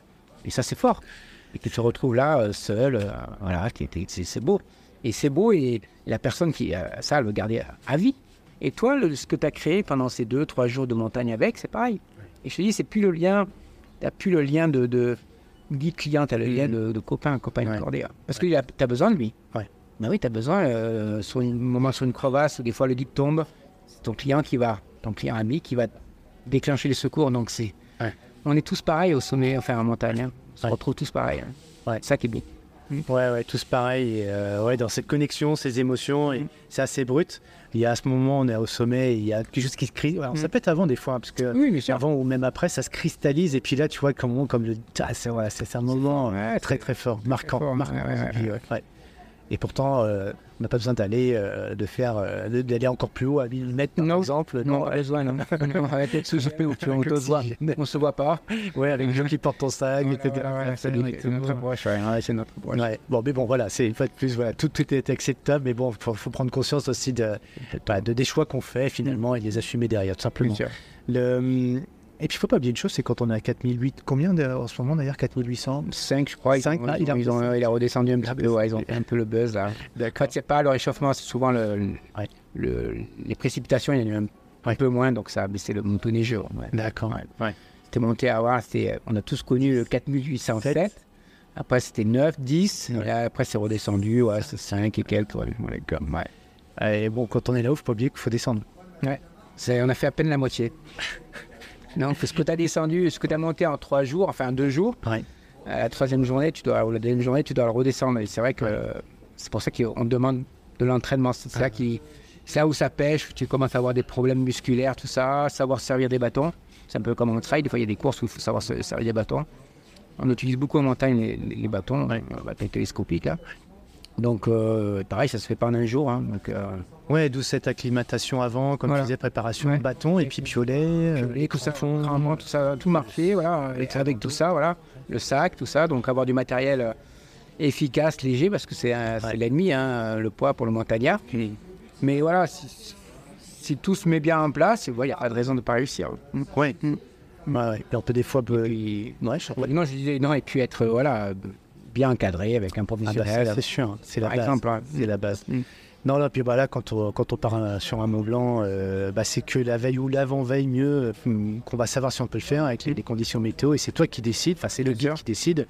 Et ça, pareil, c'est un peu une source de stress, d'angoisse pour les personnes qui, qui préparent depuis un an, qui attendent cette date-là. Et toi, tu veux dire, bah, désolé, on peut pas faire. Mm. Ça, c'est comme ça, c'est là. Et parfois, ça se fait, mais il y, a- il y a toute une tension nerveuse euh, quand on prépare un Mont Blanc. Et ça, ça prend du jus aussi. Donc, euh, si tu as toute cette tension avant, euh, que tu n'as pas préparé ton matos comme il faut, que tu pas. Bah ça en fait c'est du jus que tu vas perdre et qui que tu auras en moins pour arriver là-haut et puis euh, pour la descente derrière. Donc, Voilà, c'est un ensemble en fait. ouais. Puis bon, maintenant, avec toutes les applications météo, Ouais. une fois, les personnes t'appellent avant, Anthony, tiens, j'ai vu la météo, dans 10 jours, il va faire mauvais, j'ai où? Reste tranquille. 48 Déjà, des fois, déjà à 48 heures, des fois, ils se trompent, hein, c'est pas une science infuse. Et, et- et voilà, et puis après, tu peux avoir des vents, il peut faire grand beau, mais avoir euh, du fort vent, donc tu peux pas y aller. hein. Donc euh, voilà, il faut voilà, attendre, faire confiance professionnelle, euh, respecter le moment où tu vas, et puis si c'est pas bon, on décale ou on reporte à l'année prochaine. Ouais, accepter que Voilà, euh, accepter. voilà, c'est-. Voilà, ouais, c'est pas. voilà. c'est ça qui est compliqué dans le sport Oui. aujourd'hui. euh, c'est voilà, on a une compétition, elle est prévue, c'est telle date, euh, peu importe la compète de trail, de trip, peu importe. Et tu sais que ça va. Voilà, Mm. tu, tu, tu perds pas de temps, d'énergie à savoir si ça a lieu ou pas, ça aura lieu. Ouais. Non, non, il y a des épreuves encore qui sont annulées pour Ouais, des c'est ça. conditions. Ouais, moi, je rappelle un UTMB 2011, Ouais, il y annulation de la course, ça, neutralisation, Neutralisation. orage, faut pas l'oublier. Voilà, exactement. Et puis, bah, quand on fait le Mont Blanc, c'est encore x 10 quoi. Ouais, fois 10. Ouais. Et t'acceptes Donc, l'idée que ça peut ne voilà. pas se faire, quoi. C'est pire frustrant. Oui, mais bon, euh, vaut mieux être, euh, vaut mieux avoir des regrets que des remords. Donc du coup, euh, voilà, on reste à la maison, on fait autre chose. On peut Ouais. proposer d'autres sommets, Ouais. voir notre expérience, Ouais. qui va servir pour la prochaine fois, puis revenir quand il voilà, quand la météo sera bonne. ouais, à ce moment-là, ouais. non, non, il faut Cool. cool, ouais, Ouais. militer. hein. Bah ça, euh, sans... ouais, il faut le vivre ces expériences Oui, pour dire euh, voir le sport euh, avec un, un œil avec un peu plus Ouais. d'humilité comme tu dis ou Mm. plus relax. Ouais, ouais, ouais, Euh, ouais, Mais pourtant, moi, j'aime bien entendre ça de ta part parce que bah, tu es quand même un des ceux qui fast and light, euh, ceux qui quand même vont, cher- chercher de la, de la, performance. T'es pas juste en train de dire euh, ouais bah c'est comme ça point barre. Non, tu es un compétiteur et je sais que pour toi aussi ça peut être une frustration des fois de pas vivre une épreuve, de pas vivre une compète.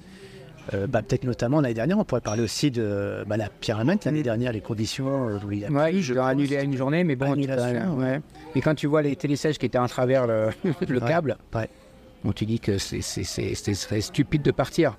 Il y a des gens qui, enfin, Oui, on va pas, on va pas le critiquer, c'est pas ça l'idée, mais on peut comprendre que des gens sont énervés, agacés, irrités. C'est un an de préparation et puis bah, ils arrivent sur le truc. Ouais, vous faites chier, excusez-moi du terme, mais la météo, on s'en fout, on y va quand même. Comment tu, son attitude, toi, sans dire aux gens, mais euh, calmez-vous. Non, c'est qu'est-ce qui fait que toi, tu vas apporter un peu d'apaisement dans tout ça pour que les gens reviennent à des, Bon. de bon sens, quoi? Bah, disons que la personne qui, est, qui a, comme je dis, qui a un peu d'expérience, elle va, elle va dire ah, super bonne décision. Bah, comme on, on le fait la plupart. Après, tu as toujours quelques affolés qui voulaient absolument faire la course. Maintenant, ceux-là, bah, tu, tu leur expliques euh, voilà, gentiment qu'en montagne, il y a vraiment des dangers. Ce qui enfin, c'est un peu comme chez nous. hein. Ouais. Euh, tu pars, il fait vraiment mauvais, la météo arrive, elle s'est dégradée. Vous n'avez pas prévu ça, tu vois, ça arrive. hein.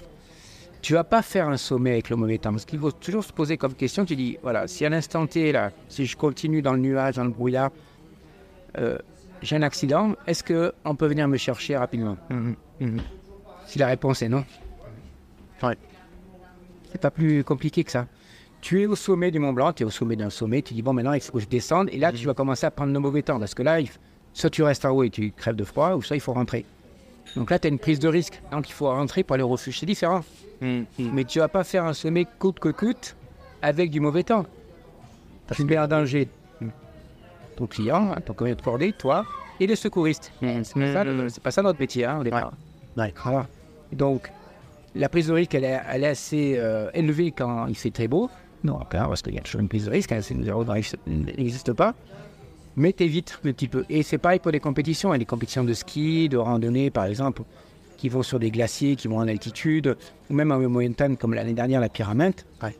Quand, non, je dis, quand tu as les sièges, tu- quand t'as été les sièges en travers, tu, tu dis bravo, respect, bonne décision. On a tous dit ah mince, mince. Ben, voilà, et puis après ça passe. Enfin, t'es ouais, t'es content de t'être rentré parce que tu as, dit voilà, je vais continuer à faire un petit échauffement. Au bout de 10 minutes, t'es trempé. Je fais quoi là? Ah, C'est stupide. C'est ouais. Je rentre, ouais, Ouais. c'est- nul. Ouais. Nul. nul. Je, je reviens moi sur le deux trois exemples. Enfin, j'en ai deux en tête euh, à avoir vécu des expériences avec toi sportive. Euh, un des mots, une des phrases que, que tu dis, tu vois, comme ça, pour toi, c'est une évidence de dire ça. Mais moi, quand, tu- quand je l'entends une, une fois, ça, ça résonne dans toute ma vie professionnelle, sportive, etc. Et t'en as une, c'est qui va sano va piano. Ah non, bah, non, c'est qui va piano. Piano va sano. Chi va piano va sano, chi va sano va lontano.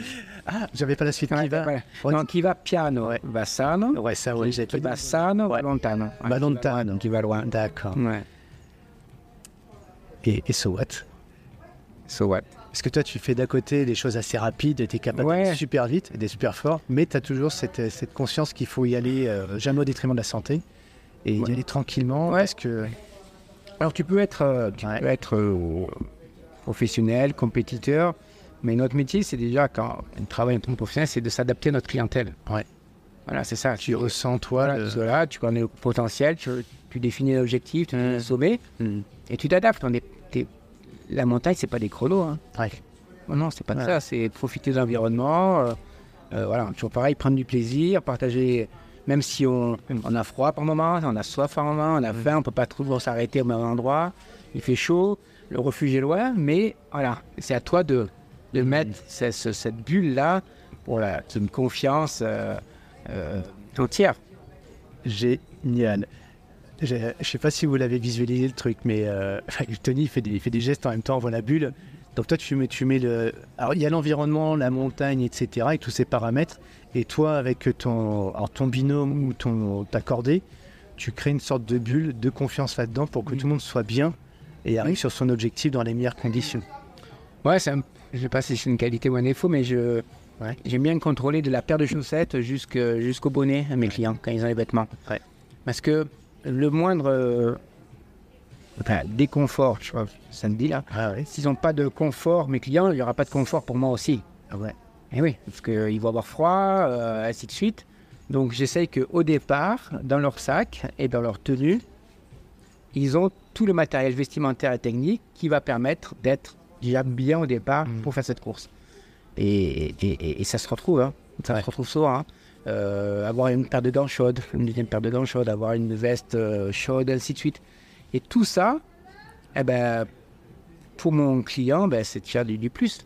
Si tu ne contrôles pas, tu peux, on sait jamais, tu peux avoir un accident. Si tu n'as pas le matériel de, de secours, on appelle ça un fond de sac, ben, c'est tout de suite une galère. Et moi, j'aime, voilà, Ouais. j'aime pas. J'aime bien que, voilà, j'aime bien que tout soit propre, euh, net, que, que, voilà, fluide, voilà, que tout se passe bien, euh, qu'ils aient, euh, euh, même quand ils me demandent des conseils sur l'alimentation, je leur dis ouais, prenez euh, comme ça, comme ça, comme ça, buvez, prenez un pincé à boire au fur et à mesure. On n'a jamais soif au début. Avec l'altitude, on se déshydrate beaucoup. Et voilà, et après à la fin, ça se passe bien. ouais. Ouais, ouais, J'aime bien être un peu, euh, un conseiller un petit peu après. Ouais, t'es pas que Le côté conseiller, euh, nous on sait que coaching, ouais, le- on, on t'écoute et on fait, on applique. Enfin, moi je sais que dans le sac, euh, tiens Cyril, tu mets pas ça, ça Voilà. tu mets, tac, tac, tac. Voilà, Bah moi j'ai pas à y penser, j'ai Mm. pas à me soucier de ça, je Mm. t'écoute, je fais, boum, et ça y est, c'est, carré. Et puis après, euh, il y, a- il y a autre chose chez toi qui, qui est quand même, bon, c'est, t'es assez carré, c'est millimétré et tout. T'aurais pas un record, je, je, je sais pas si tu l'as, mais tu as des vidéos, vous pouvez voir des personnes qui retirent les, les, un pot de phoque. les pots de phoque euh, à une vitesse incroyable quand on va les compétitions. Mais toi, je t'ai vu une vidéo dans un magasin, Ah oui. on te voit sauter les deux pieds joints schlac Oui, avec, euh, avec mon partenaire, les Fixations Plumes, là, Ouais. marque euh, Ouais. France, Ouais. dans la vallée de l'Arve. Ils avaient fait un petit jeu euh, concours tu avais gagné une paire de fixation, il fallait défoquer euh, rapidement. Défoquer, on Défoquer, on dit défoquer. Ouais. Et les mettre dans la combinaison, dans la, dans la veste. Bon voilà, après je. maintenant tu vois les jeunes défoquent maintenant les deux en même temps. Ouais. Bon, maintenant j'ai euh, j'ai le bas du dos trop raide pour pouvoir faire ça. Mais c'est marrant comme je ouais, de toute façon, après, sur une course de. bon, si on revient en course de skyalpinisme, Oui. comme la pyramide où tu as peut-être euh, 10, 15 manipulations, Mm. focage, défocage, si à chaque fois tu perds par rapport à ton adversaire direct 10, 15 secondes, tu te rends compte pour les rattraper à la fin, c'est impossible. Mm. Et tout ça, c'est. Voilà, Ouais. ton, ton ski est préparé, tes chaussures sont, sont, sont bien, tes pots de phoque sont là, ainsi de suite. Et tout ça rajouté, bah, c'est comme la montagne. Si tu pars déjà avec du matériel euh, Ouais. pas en bon état, bah, ça ne peut être pas la même chose. Ouais, on est vraiment, quand je t'entends, il y a vraiment les trois paramètres de la performance quand on a une compétition, une épreuve, une course. Ouais. C'est ça pour objectif finisher. Pour moi, ça, ça me parle. C'est la technique, tu en as parlé, la, la tactique. euh, technique, tactique, physique. Mhm. Tu as ta préparation physique, ok, et ça, ça devient une évidence, mais je pense que j'aurais tellement de questions à te poser sur sa prépa physique. La prépa tactique, on en a parlé par rapport à l'environnement, etc. Et puis après, la technique. euh, donc, on va, on va parler de ça par la suite. Ouais, donc la suite, euh, Tony, parce qu'on a fait une petite interruption, après avec un bon petit café d'ailleurs, ça fait du bien aussi. Et puis ce qu'on apprend aussi à la montagne, c'est. Et puis euh, qui va piano va Sano, vas- Vassano, Valontane. Voilà, donc savoir aussi faire des pauses, des bons petits breaks. Euh, bah, nous aujourd'hui d'ailleurs, on montait, on descendait, on a fait trois, trois sessions et puis bah, à chaque fois, oui, on prend le temps aussi de, de boire, de se, ré- de, se rééquilibrer avant la descente. Euh, mais là, on n'est pas en mode compète. Non. Mais toi, en compète, par contre, c'est- qui tout quoi. Ça, ça dure combien de temps d'ailleurs quand tu fais euh, une pierre, enfin une, une, une des journées sur la pyramide, ça dure combien de temps à peu près pour toi Avant, ça allait vite. Ouais. C'était 2h, 2h30. Maintenant, je mets un peu plus de temps. Ouais. Mais c'est vrai que. Alors, à l'époque, on me disait qu'on allait très vite. Ouais. Maintenant, si on reprend nos chronos de l'époque, je pense qu'au au niveau classement, on descend. Mais c'est toute une génération. Mmh. C'est comme toutes les disciplines, hein, tu vois bien. Même la natation, tu vois bien. les- maintenant, Ouais. les jeunes, le matériel a évolué, tout est en carbone. Donc, ça va plus vite. euh, Ouais. Tu as des, hum, des teams officiels, hein, nationales. Ouais. Donc, le- les gens sont pris en minime, en cadet, ils progressent au fur et à mesure. Nous, on était tous à l'époque des montagnards, des skieurs de fond, des cyclistes. Voilà, c'était voilà, différent. Donc là, c'était pas mis en structure que maintenant, c'est vraiment. Et donc, il y a des athlètes qui ouais, ils font du 1000, euh, 1700, 1800 mètres heure. Ouais. Vous te rends compte? 1000 Ah oui, si, un ski alpinisme, oui, oui, oui. oui, oui. Bah, une Coupe du Monde, euh, Ah oui. une coupe du Monde euh, qui fait 1005. Alors, as plus, dans chaque format de course, Ouais. donc individuel par équipe, tu as une réglementation Ouais. avec une dénivelée. Ouais. Voilà. hein. Donc, euh, individuel, ça va de, de 1005 à 2000, ainsi de suite. Et, et maintenant, une Coupe du Monde, ça se dure, ça fait une heure. 1h20, 1h25 pour, pour 1600, 1700 mètres, tu vois, avec les montées-descentes, hein, je te parle. hein. Donc, tu vois, son instantané. Ouais. Ouais, le, le- le- le meilleur, c'est un Suisse actuellement. Ouais. Il a, il, a, il, a, il a tout gagné. Ouais. Tu peux le nommer. Hein, et- Euh, Ré- Ré- ouais, Rémi Baudet, Ah euh, vrai Team qu'il fait Ah ouais, qui sur fait les réseaux sociaux en plus, Voilà. il fait des belles vidéos, c'est sympa de le suivre. Ouais, exact- exactement. Et oui, il fait des très belles vidéos. Et du coup, euh, sur une montée sèche de 600 mètres de dénivelé, il met 20 minutes. Alors là, les, les trailers euh, sont en train de calculer, de se dire merde, moi j'ai pas les skis au pied, je fais, Voilà. je fais moins vite que ça. et- ah, c'est impressionnant. Non, c'est impressionnant. voilà. Voilà, et c'est des athlètes euh, hors normes, Ouais. et, et- et c'est beau à voir. Oui. Donc nous, on était notre génération, avec, euh, on bricolait nos affaires, on perçait nos chaussures, tout Ouais. ça, on grattait la semelle vibrable. C'est ça. Voilà.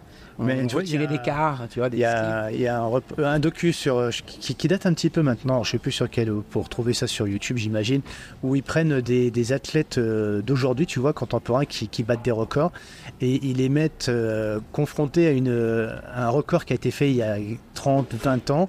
Alors tu as euh, cyclisme sur piste, tu as un sprinter sur 100 mètres, confronté à, au, je sais pas, c'est au record de Bob Beamon, tu vois, ou trucs comme ça. Avec, les skis, avec le matériel de l'époque. Exactement. Et ils mettent le, le sportif d'aujourd'hui avec le matos de l'époque. Et ben tu vois qu'en fait, euh, bah, ils battent pas le record. Ouais. Alors ça dépend.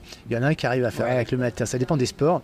On voit- mais on voit quand même l'impact de, des- du matériel quand même sur la performance. Tu parlais de nutrition aussi tout à l'heure. Aujourd'hui, on a des approches un peu différentes. Mais bon, finalement, ça permet aussi de se dire que les. Et je te mets dedans, des, des, des records que tu as pu faire à un moment donné, toi, euh, ramener aujourd'hui avec les jeunes, s'ils avaient le même matériel que toi, je suis pas certain qu'ils iraient Ouais, on ne saura jamais. C'est vrai que c'est toujours un Ouais. peu délicat de, Ouais. de faire une comparaison quand c'est aussi loin. Mais c'est vrai qu'on avait du mérite parce qu'on bricolait nos affaires. Mhm. Euh, tout au sac à dos, on enlevait ce qui allait pas. Tu vois, Ouais. on réduit que maintenant c'est très officiel. Je n'ai plus le droit à modifier. Mhm. C'est aux normes CE européennes. Mhm. Et tant mieux. Ouais.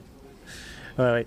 Ben voilà, donc c'est juste un aparté parce que c'est vrai que quand même, malgré tout, aujourd'hui, on est beaucoup sur la- le matos et à juste titre, mais quand on est à très très haute performance, quand on vient pour euh, finalement euh, se dépasser soi-même, Mm. euh, oui, on, peut- on peut se faire plaisir avec du très bon matériel, mais finalement, tu l'as dit tout à l'heure, le physique, la tactique, la technique, Ouais. euh, le, le- le matos peut entrer dans la tactique, mais la technique, c'est aussi t'apprécier de tes gestes, sûr. prendre en compte ta respiration, t'écouter toi, etc. Il y a tellement, tellement de paramètres. La récupération aussi.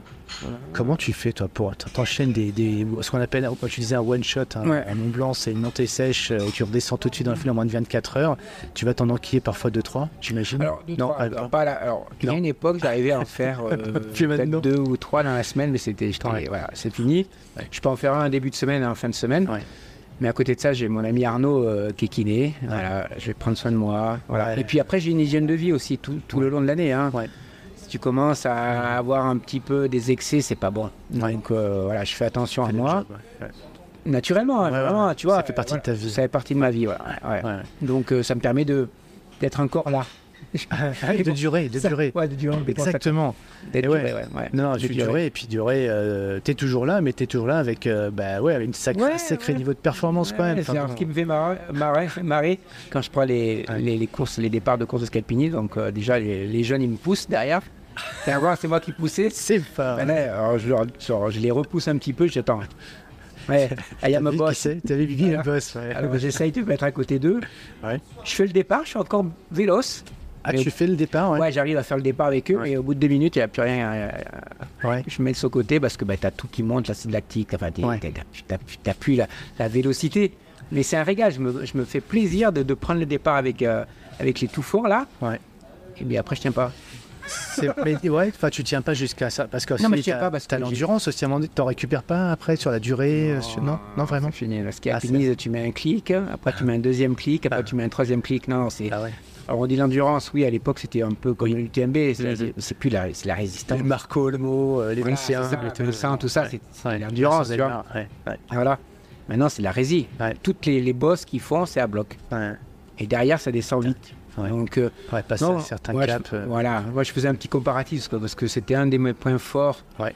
Les départs, on faisait tout péter avec mon coéquipier Patrick là. Et donc, je gardais un petit peu de ça, mais je- ça dure plus. tu vois. ouais, ouais, Avant, je continuais à re-accélérer. Ouais. Mais je, ouais, je, m'éclate. Je m'éclate. Et puis, tu as les jeunes, tu as encore des échanges avec. c'est- fabuleux. Et puis, le ski euh, s'est nourri de notre expérience, de l'alpinisme. Et profite de ben, tout notre vécu. Et voilà, il progresse et c'est top. J'adore. Mm. Je sais pas si on donne envie à des gens de venir euh, sur, ces- sur ton terrain de jeu. Moi, c'est clair que je m'entendrais là. euh, Tu vois, quand j'étais gamin, écouter deux personnes parler comme nous, euh, j'ai qu'une envie, c'est de partir, de prendre, la- prendre la voiture et aller au grand terrain. Là. Euh, tu nous as expliqué comment on prépare dans les grandes lignes un, un Mont Blanc avec Mm. le respect qui se doit. D'ailleurs, ouais. Je, je trahirais pas euh, quoi que ce soit en disant ça parce qu'il suffit de le suivre sur les réseaux sociaux. Martin Fourcade a fait un Mont Blanc il n'y a pas très longtemps. Euh, il a dit très, très clairement, euh, quand on connaît le niveau d'un Martin Fourcade, un des plus grands biathlètes de tous les temps, si ce n'est le plus grand, Ouais. euh, avec quelques Norvégiens, bah, il a dit de Mont Blanc, euh, j'ai jamais fait un truc d'aussi dur. Quoi. Mm, mm, mm. Il a écrit sur, le, Ouais. sur son Instagram pour vérifier, euh, j'ai jamais fait un truc aussi dur que le Mont Blanc. C'est incroyable. hein. voilà, Ouais. ça permet de montrer un peu le niveau de ce genre de, de, de péripéties, d'aventures qui ne se prend pas à la légère, tu l'as dit tout à l'heure. Notamment, il a même dit, ou je sais pas s'il a écrit, mais il paraîtrait-il qu'il a vomi au moins quelques fois. Euh, le MAM, ouais, c'est le bas le mal de ouais, de la montagne. ouais. Ouais. Bon, moi j'ai le- la chance de faire deux fois le Mont Blanc. Euh, la deuxième fois, c'était avec toi quand j'ai fait le summum. Euh, La, la montée, bon, bah, de la fatigue forcément. hein. Mais à la descente, ouais, j'ai j'ai ressenti un grand mal et puis, euh, puis j'ai vomi. Quoi, Ouais, t'as vomi, goûter, hein. ouais, donc ça, c'est le jeu, comme tu m'avais dit. Et puis bon, après, ça passe. Après, ça passe va un bien, descendant, ouais. Mm. Donc faut pas paniquer, faut pas paniquer quand on aime ça, ça passe, mais bon des fois ça met du temps à passer aussi. Mm, mm, la mm, montagne, hein. Alors justement ma question est la suivante, c'est on en a parlé un petit peu des parce que ouais, beaucoup de gens qui me disent ouais mais j'aimerais quand même bien faire un Mont Blanc, ça si ce sera un aboutissement. Euh, quelles sont les quelques règles que tu pourrais dire voilà sur ton année de préparation? Quand on vient de voir une fois, on fait une acclimatation. Euh, on a parlé du matos tout à l'heure. Euh, je, suis, à Paris, tu vois, je suis un Parisien, j'ai envie de me faire plaisir. L'année prochaine faire un Mont Blanc, je me suis inscrit avec toi. Et comment je vais m'entraîner quand je suis à Paris? Qu'est-ce que je dois faire? Ouais, alors moi, je veux jamais euh, eu euh, une prise de tête pour l'entraînement. En fait, Ouais. tu t'entraînes par rapport à ce que tu as chez toi. Ouais. Alors, il y en a qui s'entraînent sur, sur les escaliers de Montmartre, il y en a qui font de la natation, Ouais. il y en a qui font du paddle, là. Ouais. Voilà. euh, tout ce que tu peux faire, Une crossfit, activité, une activité ouais. cardio-musculaire. Cardio-musculaire. Voilà. En fait, il faut pas t'arrêter et dire, voilà. euh, Je marche, je fais des escaliers. ouais, ça fais- En fait, tu peux pas dire, je viens tous les week-ends à Chamonix. Ouais, bah non. C'est impossible. Ouais. Et d'un autre côté, il faut pas que ce soit non plus une contrainte. Ouais. Ça va relâcher. Ouais. Donc, euh, si tu es dans un club d'escalade, tu fais un peu d'escalade. Si tu fais un club de trail, tu vas faire de la course Ouais. à pied. Ouais.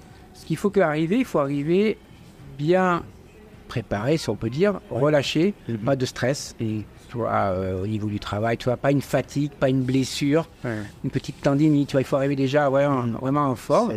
Et puis nous, les professionnels, on est là pour te faire travailler techniquement. Aller en altitude, mettre les crampons, le piolet, être encordé. Et on va travailler le côté technique. Alors ça, tu as ce côté très pédagogue aussi, comme tous les guides. On arrive, on est super euh, serein, on a le matos, Mm. tu nous amènes et tout. Euh, mais tu vois, je suis parisien, je, on- ok, je suis bon bah je, je me suis fait quand même quelques marches de Montmartre, Mhm. euh, je me suis entraîné Ouais, deux trois fois par semaine, Très sens en bonne condition, euh, assez serein pour le coup Mhm. par rapport à ce que tu dis. Euh, en- ensuite, tu parlais du poids tout à l'heure, de pas arriver avec trop d'embonpoint quand même, Mhm. parce que ça, tu dis, c'est un peu le, entre guillemets l'obsession du, du montagnard, c'est d'arriver d'être quand même assez sec quand même pour pas porter trop de poids. Euh, Qu'est-ce que ce serait deux, trois, deux, trois petites règles tu Non, vois? non, non? Alors souvent, euh, bah, souvent, parfois, Ouais. les gens disent ah, j'ai arrêté de fumer, j'ai fait attention un petit peu à la boisson. Je dis ah, c'est très bien. Ouais. Tu arrives un petit peu, tu, tu, tu fais un peu de relâchement au niveau du corps. Après, euh, après souvent, euh, c'est d'arriver, tu as vraiment les athlètes, ouais, qui sont, ils sont hyper affûtés, tout ça. Et c'est eux qui vont avoir les problèmes de MAM. Pourquoi? Parce qu'ils ont un cœur qui va tellement bas, Oh, même c'est mal de mal, montagne. mal aigu des montagnes, Mal- mal, mal aigu des montagnes, c'est qu'au niveau de l'acclimatation, ça tourne moins. Eh oui. Et tu prends une personne qui a 70, 80, Il est habitué à avoir. eh ben le, Cardio le- qui- voilà, qui, qui, tourne plus vite, et ça vient pas de moi, c'est les cardiologues qui m'ont dit ça. Ah ouais. Et souvent, c'est les gens les plus affûtés des fois, Qui. euh, parce qu'ils ont un rythme cardiaque bas, Ouais. qui vont euh, avoir des problèmes de MAM. Alors Ouais. après, c'est génétique aussi, hein. tu peux avoir deux personnes du même endroit, une qui va l'avoir, une qui va pas l'avoir. Mais tout ça, euh, eh ben, il faut aller en altitude pour le voir. C'est pour ça que j'ai même je dis, est-ce que vous skiez, tu vois, si maintenant il y a un projet pour cet été, j'ai est-ce que l'hiver vous, vous skiez? Oui, oui, je skie, je vais à Tignes, je vais ailleurs. Ben, c'est très bien. Restez, un petit peu en altitude. Donc dans sa préparation, Voilà. on peut se dire tiens, je vais me faire euh, cet hiver du ski. Euh, à ski, Tignes, voilà. Ou je sais pas, peu importe, en altitude et ça fait une sorte d'acclimatation. Tu la, tu vas pas la garder cette acclimatation, hein, Ouais. c'est sûr, hein, c'est Ouais. loin. Il faut savoir que c'est, tout proche, hein, Ah. l'acclimatation. Mais voilà, faites de l'altitude, faites de la marche en montagne. Prenez des raquettes si vous n'êtes pas skieur de randonnée, faites Ah. du ski de fond. Ouais. Voilà, tout ces, ce petit, ce petit, petit chemin que tu fais, ça va te servir pour le Mont Blanc. Ouais. Et après, être encadré à Chamonix, euh, voilà, par la compagnie des guides, par un guide. Ouais, bien entouré. Bien entouré. euh, moi, mon premier Mont Blanc, c'était en 2000, il y a longtemps. Mais en fait, une de- je pense une des clés de réussite qu'on a, on était à Paris à l'époque, enfin en région parisienne, avec les copains, on se faisait un truc et on, rêvait de, de le faire tous ensemble, tu vois. Et en fait, alors oui, on avait l'activité physique, tu vois, on faisait Mm. du squash, euh, un peu de course à pied, etc. Mais dans le groupe, il y en avait qui n'en avaient pas beaucoup, mais suffisamment pour être Mm. euh, près prêt le jour J, on va dire. Euh, Il y a eu euh, ouais, ce côté pas trop se prendre la tête, comme tu le dis aussi. Puis bon, bah, des skieurs, forcément, donc aller à la montagne aussi.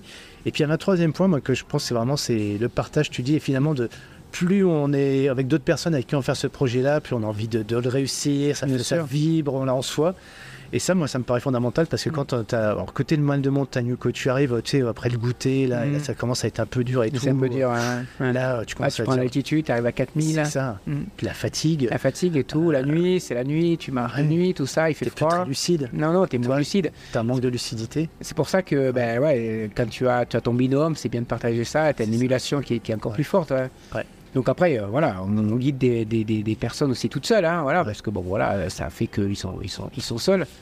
Mais euh, créé ce lien. J'ai amené des, des familles, le père avec les trois enfants. Voilà, il y a Ouais. ouais. ce côté-là. C'est, c'est, ouais, c'est beau quand tu es au sommet. Ouais, t'as, des belles émotions. hein. C'est quelque chose à vivre.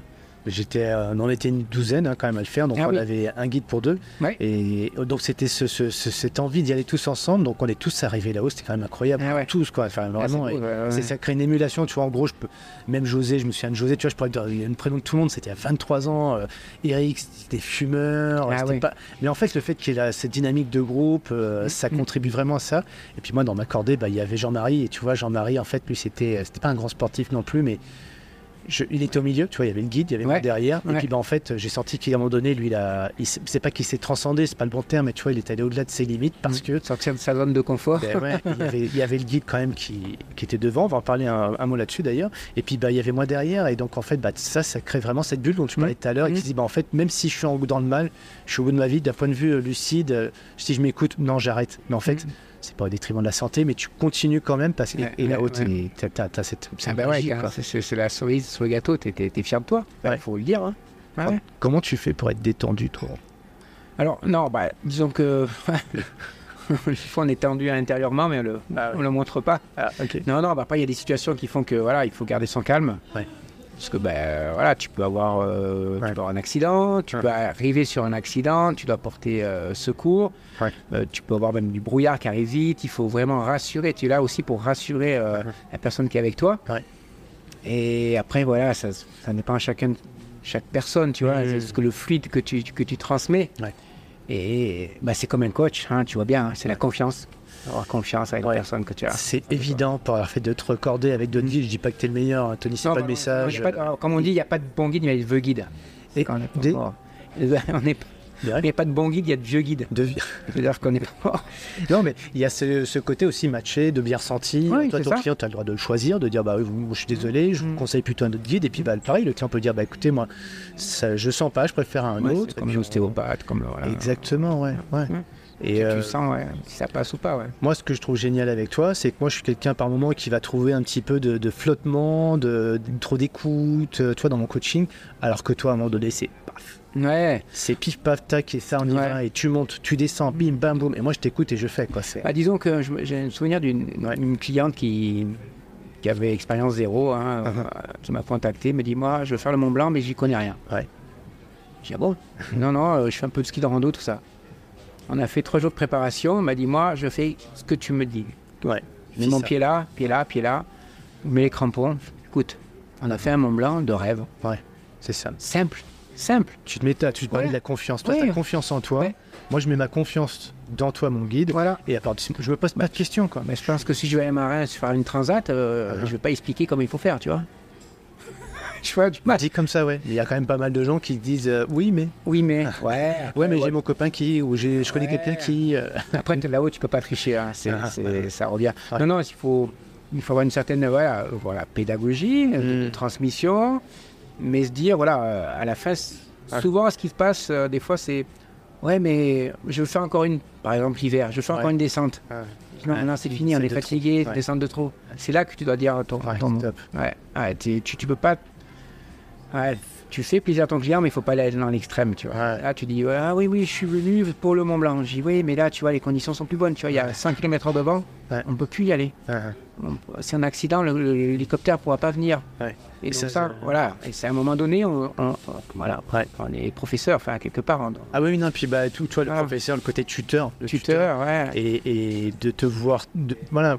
C'est pareil, c'est beaucoup dans le, le non-verbal, tout ça. Mm. Mais toi, en fait, dans ta posture, ta façon d'être, t'es, t'es, t'es quelqu'un de droit. Mm. Alors, euh, de droit dans ce que ça peut rassurer quand t'es Mm. derrière, tu vois, dire, bah, le gars, en fait, euh, il peut y avoir du vent, il peut y avoir plein de Mm. trucs, bah, je sais que je peux. Voilà, c'est solide, quoi. Ouais. Ça, ça tient debout, quoi. Ouais, et puis comme je te disais, voilà, quand ils, viennent avec du matériel, j'écoute, non, pas avec ce matériel, ça Ah, va ah. pas faire. Ah bah Ouais. oui, mais moi je vais euh, skier avec ça. Je dis non, les, les gants, si tu prends pas de moufle, tu vas te Ouais. geler. Ouais.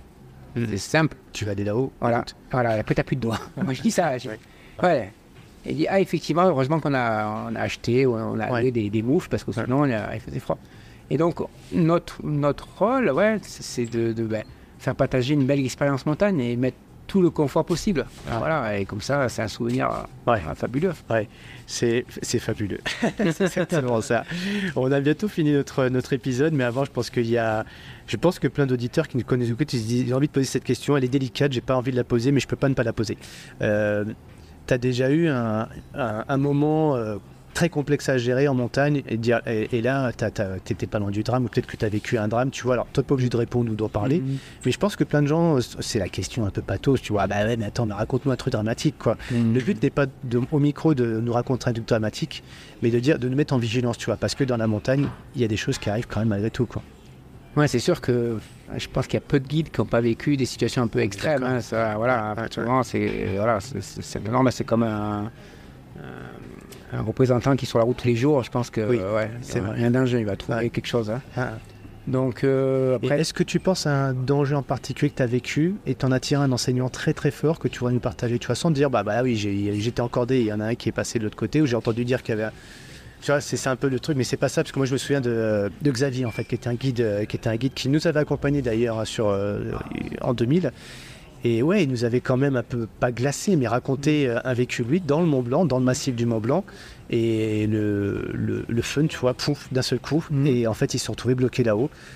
Lui euh, est resté très longtemps bloqué avec son copain. Il est redescendu, mais le copain non, tu vois. Et il a laissé un copain dans la montagne, tu vois. ouais, Quand tu sais que c'est vécu, c'est c'est- des histoires comme ça, il y en a plein. ouais. Mais l'enseignement, tu vois, quand lui nous en tire un enseignement de ça, c'est pas bah voilà maintenant et puis bah Oui, dramatique et restons-en là. Non.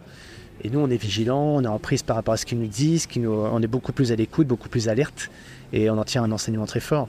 Toi, par, toi, voilà, du coup, toi, est-ce que tu nous dirais, bah tiens, s'il y avait vraiment un truc important où vous devez retenir dans la montagne, et voilà, et bon, c'est non négociable, c'est quoi?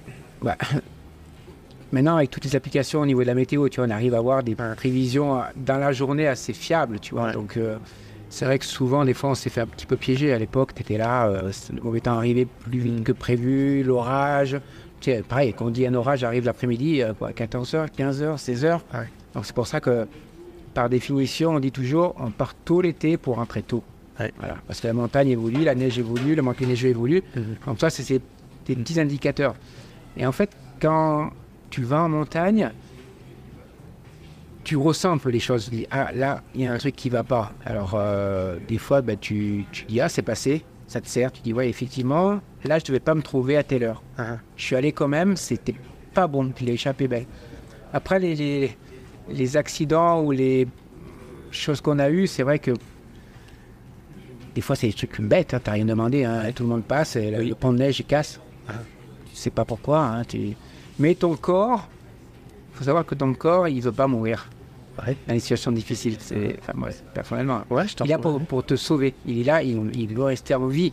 Ouais. Donc il va tout, toute la puissance qu'il a, c'est pour se sortir d'une situation délicate. Et c'est après qu'après ça, tu- lâches. Ça relâche. Ouais, après ça relâche après. Mais pendant l'instant, pendant les périodes où même si tu portes secours, si tu as, Ouais. un blessé, tout ça, je me souviens, voilà, tu m'as parlé du Népal euh, Ouais. euh, tout à l'heure. Ouais. On a eu un accident, hein, une personne qui, qui, qui s'est blessée, qui est tombée. On était à pas loin de 6 mètres d'altitude. Hein, C'est pas comme à Cham, ils viennent pas, l'hélicoptère, il vient pas en 10 minutes. Hein, hein. Eh ben là, tu te dis, voilà, il faut protéger, secourir euh, la personne. Et tu mets tout en place, tout est comme si tu avais déjà euh, tout écrit. Hein, je fais ça. Ouais, ouais, ouais, je fais ça, je fais ça, je fais ça. Et quand il a un secours qui dit, ouais, ça va aller à l'hôpital, tu dis, putain, Ça relâche. j'ai envie de pleurer, ouais. Ouais, tu pleures. Ouais. C'est fou, hein. Ouais. Et, c'est... Et pourtant, t'as fait aucune erreur, hein. T'as, t'as- t'as la corde qui a lâché, voilà, qui a cassé, il est tombé, il se casse le pied. euh, Donc, euh, pour, pour pouvoir citer, je me, je me souviens, donc c'est Arnaud, hein, mon pote kiné. Donc, il se casse le pied. Et donc, il me dit, ben, euh, essaye de le remettre droit. Alors, moi, je me mets en face de lui. Je commence à tirer, il me dit, ah non, j'ai mal, arrête, arrête. Ouais. J'écoute, moi, je vais te faire une attelle. Ouais. On a appris, faire une, faire une attelle. Ouais. Donc j'y mets déjà un premier tuteur à la, à la jambe sur le côté, et puis je bascule au-dessus de lui. On était, on était sur une petite vire, hein, vraiment un truc, pas d'espace. Je passe au-dessus de lui, on avait les crampons, je tape son pied, il pousse un cri, Avec ce crampon? Je le tape comme je mettais une gifle, Ouais. et là il me regarde, il m'a dit tu m'as remis mon pied. Non. Ouais, génial, trop fort. Je- fabuleux, fabuleux. J'ai remis la deuxième attelle, je l'ai pris sur mon dos. Ah. On a fait deux rappels ensemble comme ça. Ouais. Deux rappels. Sur le glacier, il y avait les Sherpas qui étaient allés chercher une tente, un duvet pour le secourir. Le lendemain, on a été secouru. La nuit, on avait passé une nuit à moins 25 dans la tente. Moi, Alors lui, il était bien parce qu'on avait le matelas, le gros duvet, nous avec l'autre, avec Pierre là, on était là. On grelottait. Mais en fait, euh, t'es bien quand même. Tu es là, tu penses qu'à ton, la personne Ouais. qui, est- qui est blessée. Et après, dès qu'il y a l'hélicoptère qui vient, bah ouais, tu, tu lâches tout. T'as la relâche. T'as le relâche. ouais. C'est fou, hein.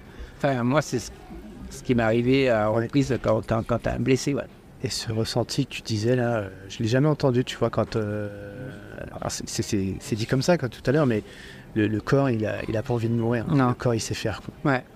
Si tu déconnectes ton cerveau et, Ouais. et ton corps, il va faire le- ce qu'il a à faire pour survivre et pour euh, sortir d'un truc qui paraît complètement. Ouais. Ouais, c'est, Alors, moi, j'ai une autre, une dernière, là. Ouais.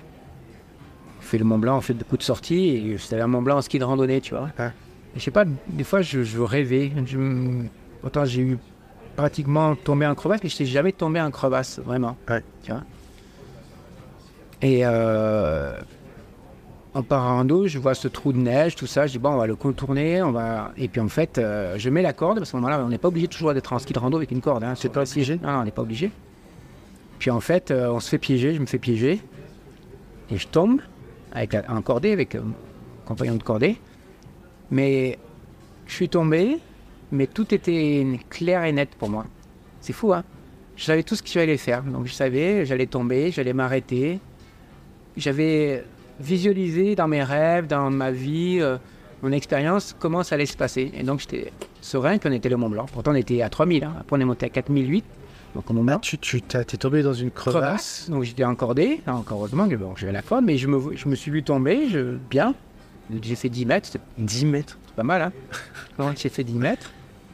Hop, tac, j'ai enlevé les skis, on a mis les crampons. La personne me tirait en même temps que je montais avec les crampons. Il me faisait soleil, j'ai dit bon, allez, on prend un coup, on y va. Il faisait moins 30 au sommet du moment. Après, je me suis gelé les doigts parce que ben, tu, fais, en fait, tu, fais, tu fatigues. Mais j'ai tout visualisé avant, c'est marrant. hein. Ah ouais. Et je savais exactement euh, ce qui allait m'a- m'attendre. Et donc, euh, voilà. Et après, t'es, euh, après c'est, ben, t'es, t'es mieux. Et ça, c'est, je sais pas d'où ça vient.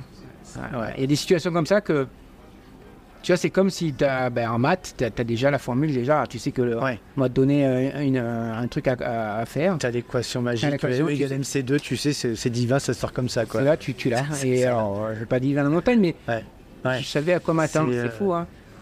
Et souvent, c'est ça, quand euh, tu as une situation, tu dis, ah, il y a le secouloir de neige, bon, ok, il y a un danger. Tu vois, tu, tac, tu mets tout. Et tu vois tout. Ouais, souvent, on nous dit, mais ouais, mais je dis, tu sais, je te, je t'entends, je te vois pas, mais je t'entends souffler, je t'entends marcher dès que tu touches euh, un pied contre l'autre. Je vois à droite, on voit, on voit tout, on voit. C'est comme si on avait un- une caméra qui V3.6 et on... Ouais, je sais Ouais. pas, ouais, c'est... Moi, je fonctionne un peu comme ça et je- j'arrive à anticiper, ouais. C'est c'est- c'est très parlant hein, pour poser peut-être un peu les mots. Donc voilà, bah, après, je ne vais pas faire mon, prépara- mon préparateur mental, mais en fait, finalement, euh, ce qu'on amène aux sportifs euh, dans la préparation mentale, c'est ce que tu dis là. En fait, finalement, à un moment donné, ok, tu as préparé ton corps, Mhm. physiologiquement, tu es prêt. Euh, mentalement, tu as à peu près visualisé ton truc, tu maîtrises tous les paramètres de ta performance, donc au niveau cérébral, tu es à peu près connecté avec tout ce que tu as à faire. Ouais, mais c'est peut-être pas pour ça que je vais être dans le jour J, dans, dans une intensité, dans, un, dans le flow, ou peu Mhm. importe le terme. Et pour le coup, bah, tout ce que tu viens de nous dire, en fait, on t'écoute. Alors, cher- vous pourrez re- rebambobiner pendant les 5 minutes que, d'as parlé, euh, dans lesquelles, au cours desquelles a parlé Tony. Et vous allez entendre beaucoup de choses autour, autour de la sensorialité, qu'en fait, c'est je vois, j'observe, donc c'est la côté visuel. Mm. Après, dans, dans- là, vous le voyez pas, mais Tony fait beaucoup de gestes. Et ces gestes-là, bah, ça nous amène à quelque chose de très kinesthésique. Et puis après, forcément, quand tu en montagne, bah, t'entends, tu, alors, tu vois, t'entends, et ben, en fait, c'est tous les sens. Quoi. Tu, donc, Mm. en fait, finalement, à force de toutes ces années de pratique dans la montagne, tu as développé des- une acuité sensorielle qui est, qui est Ouais, énorme. ouais, c'est ça, c'est ressentir dans le lieu à laquelle tu, tu. Alors tu peux te faire piger, hein, et malheureusement des fois c'est c'est dramatique.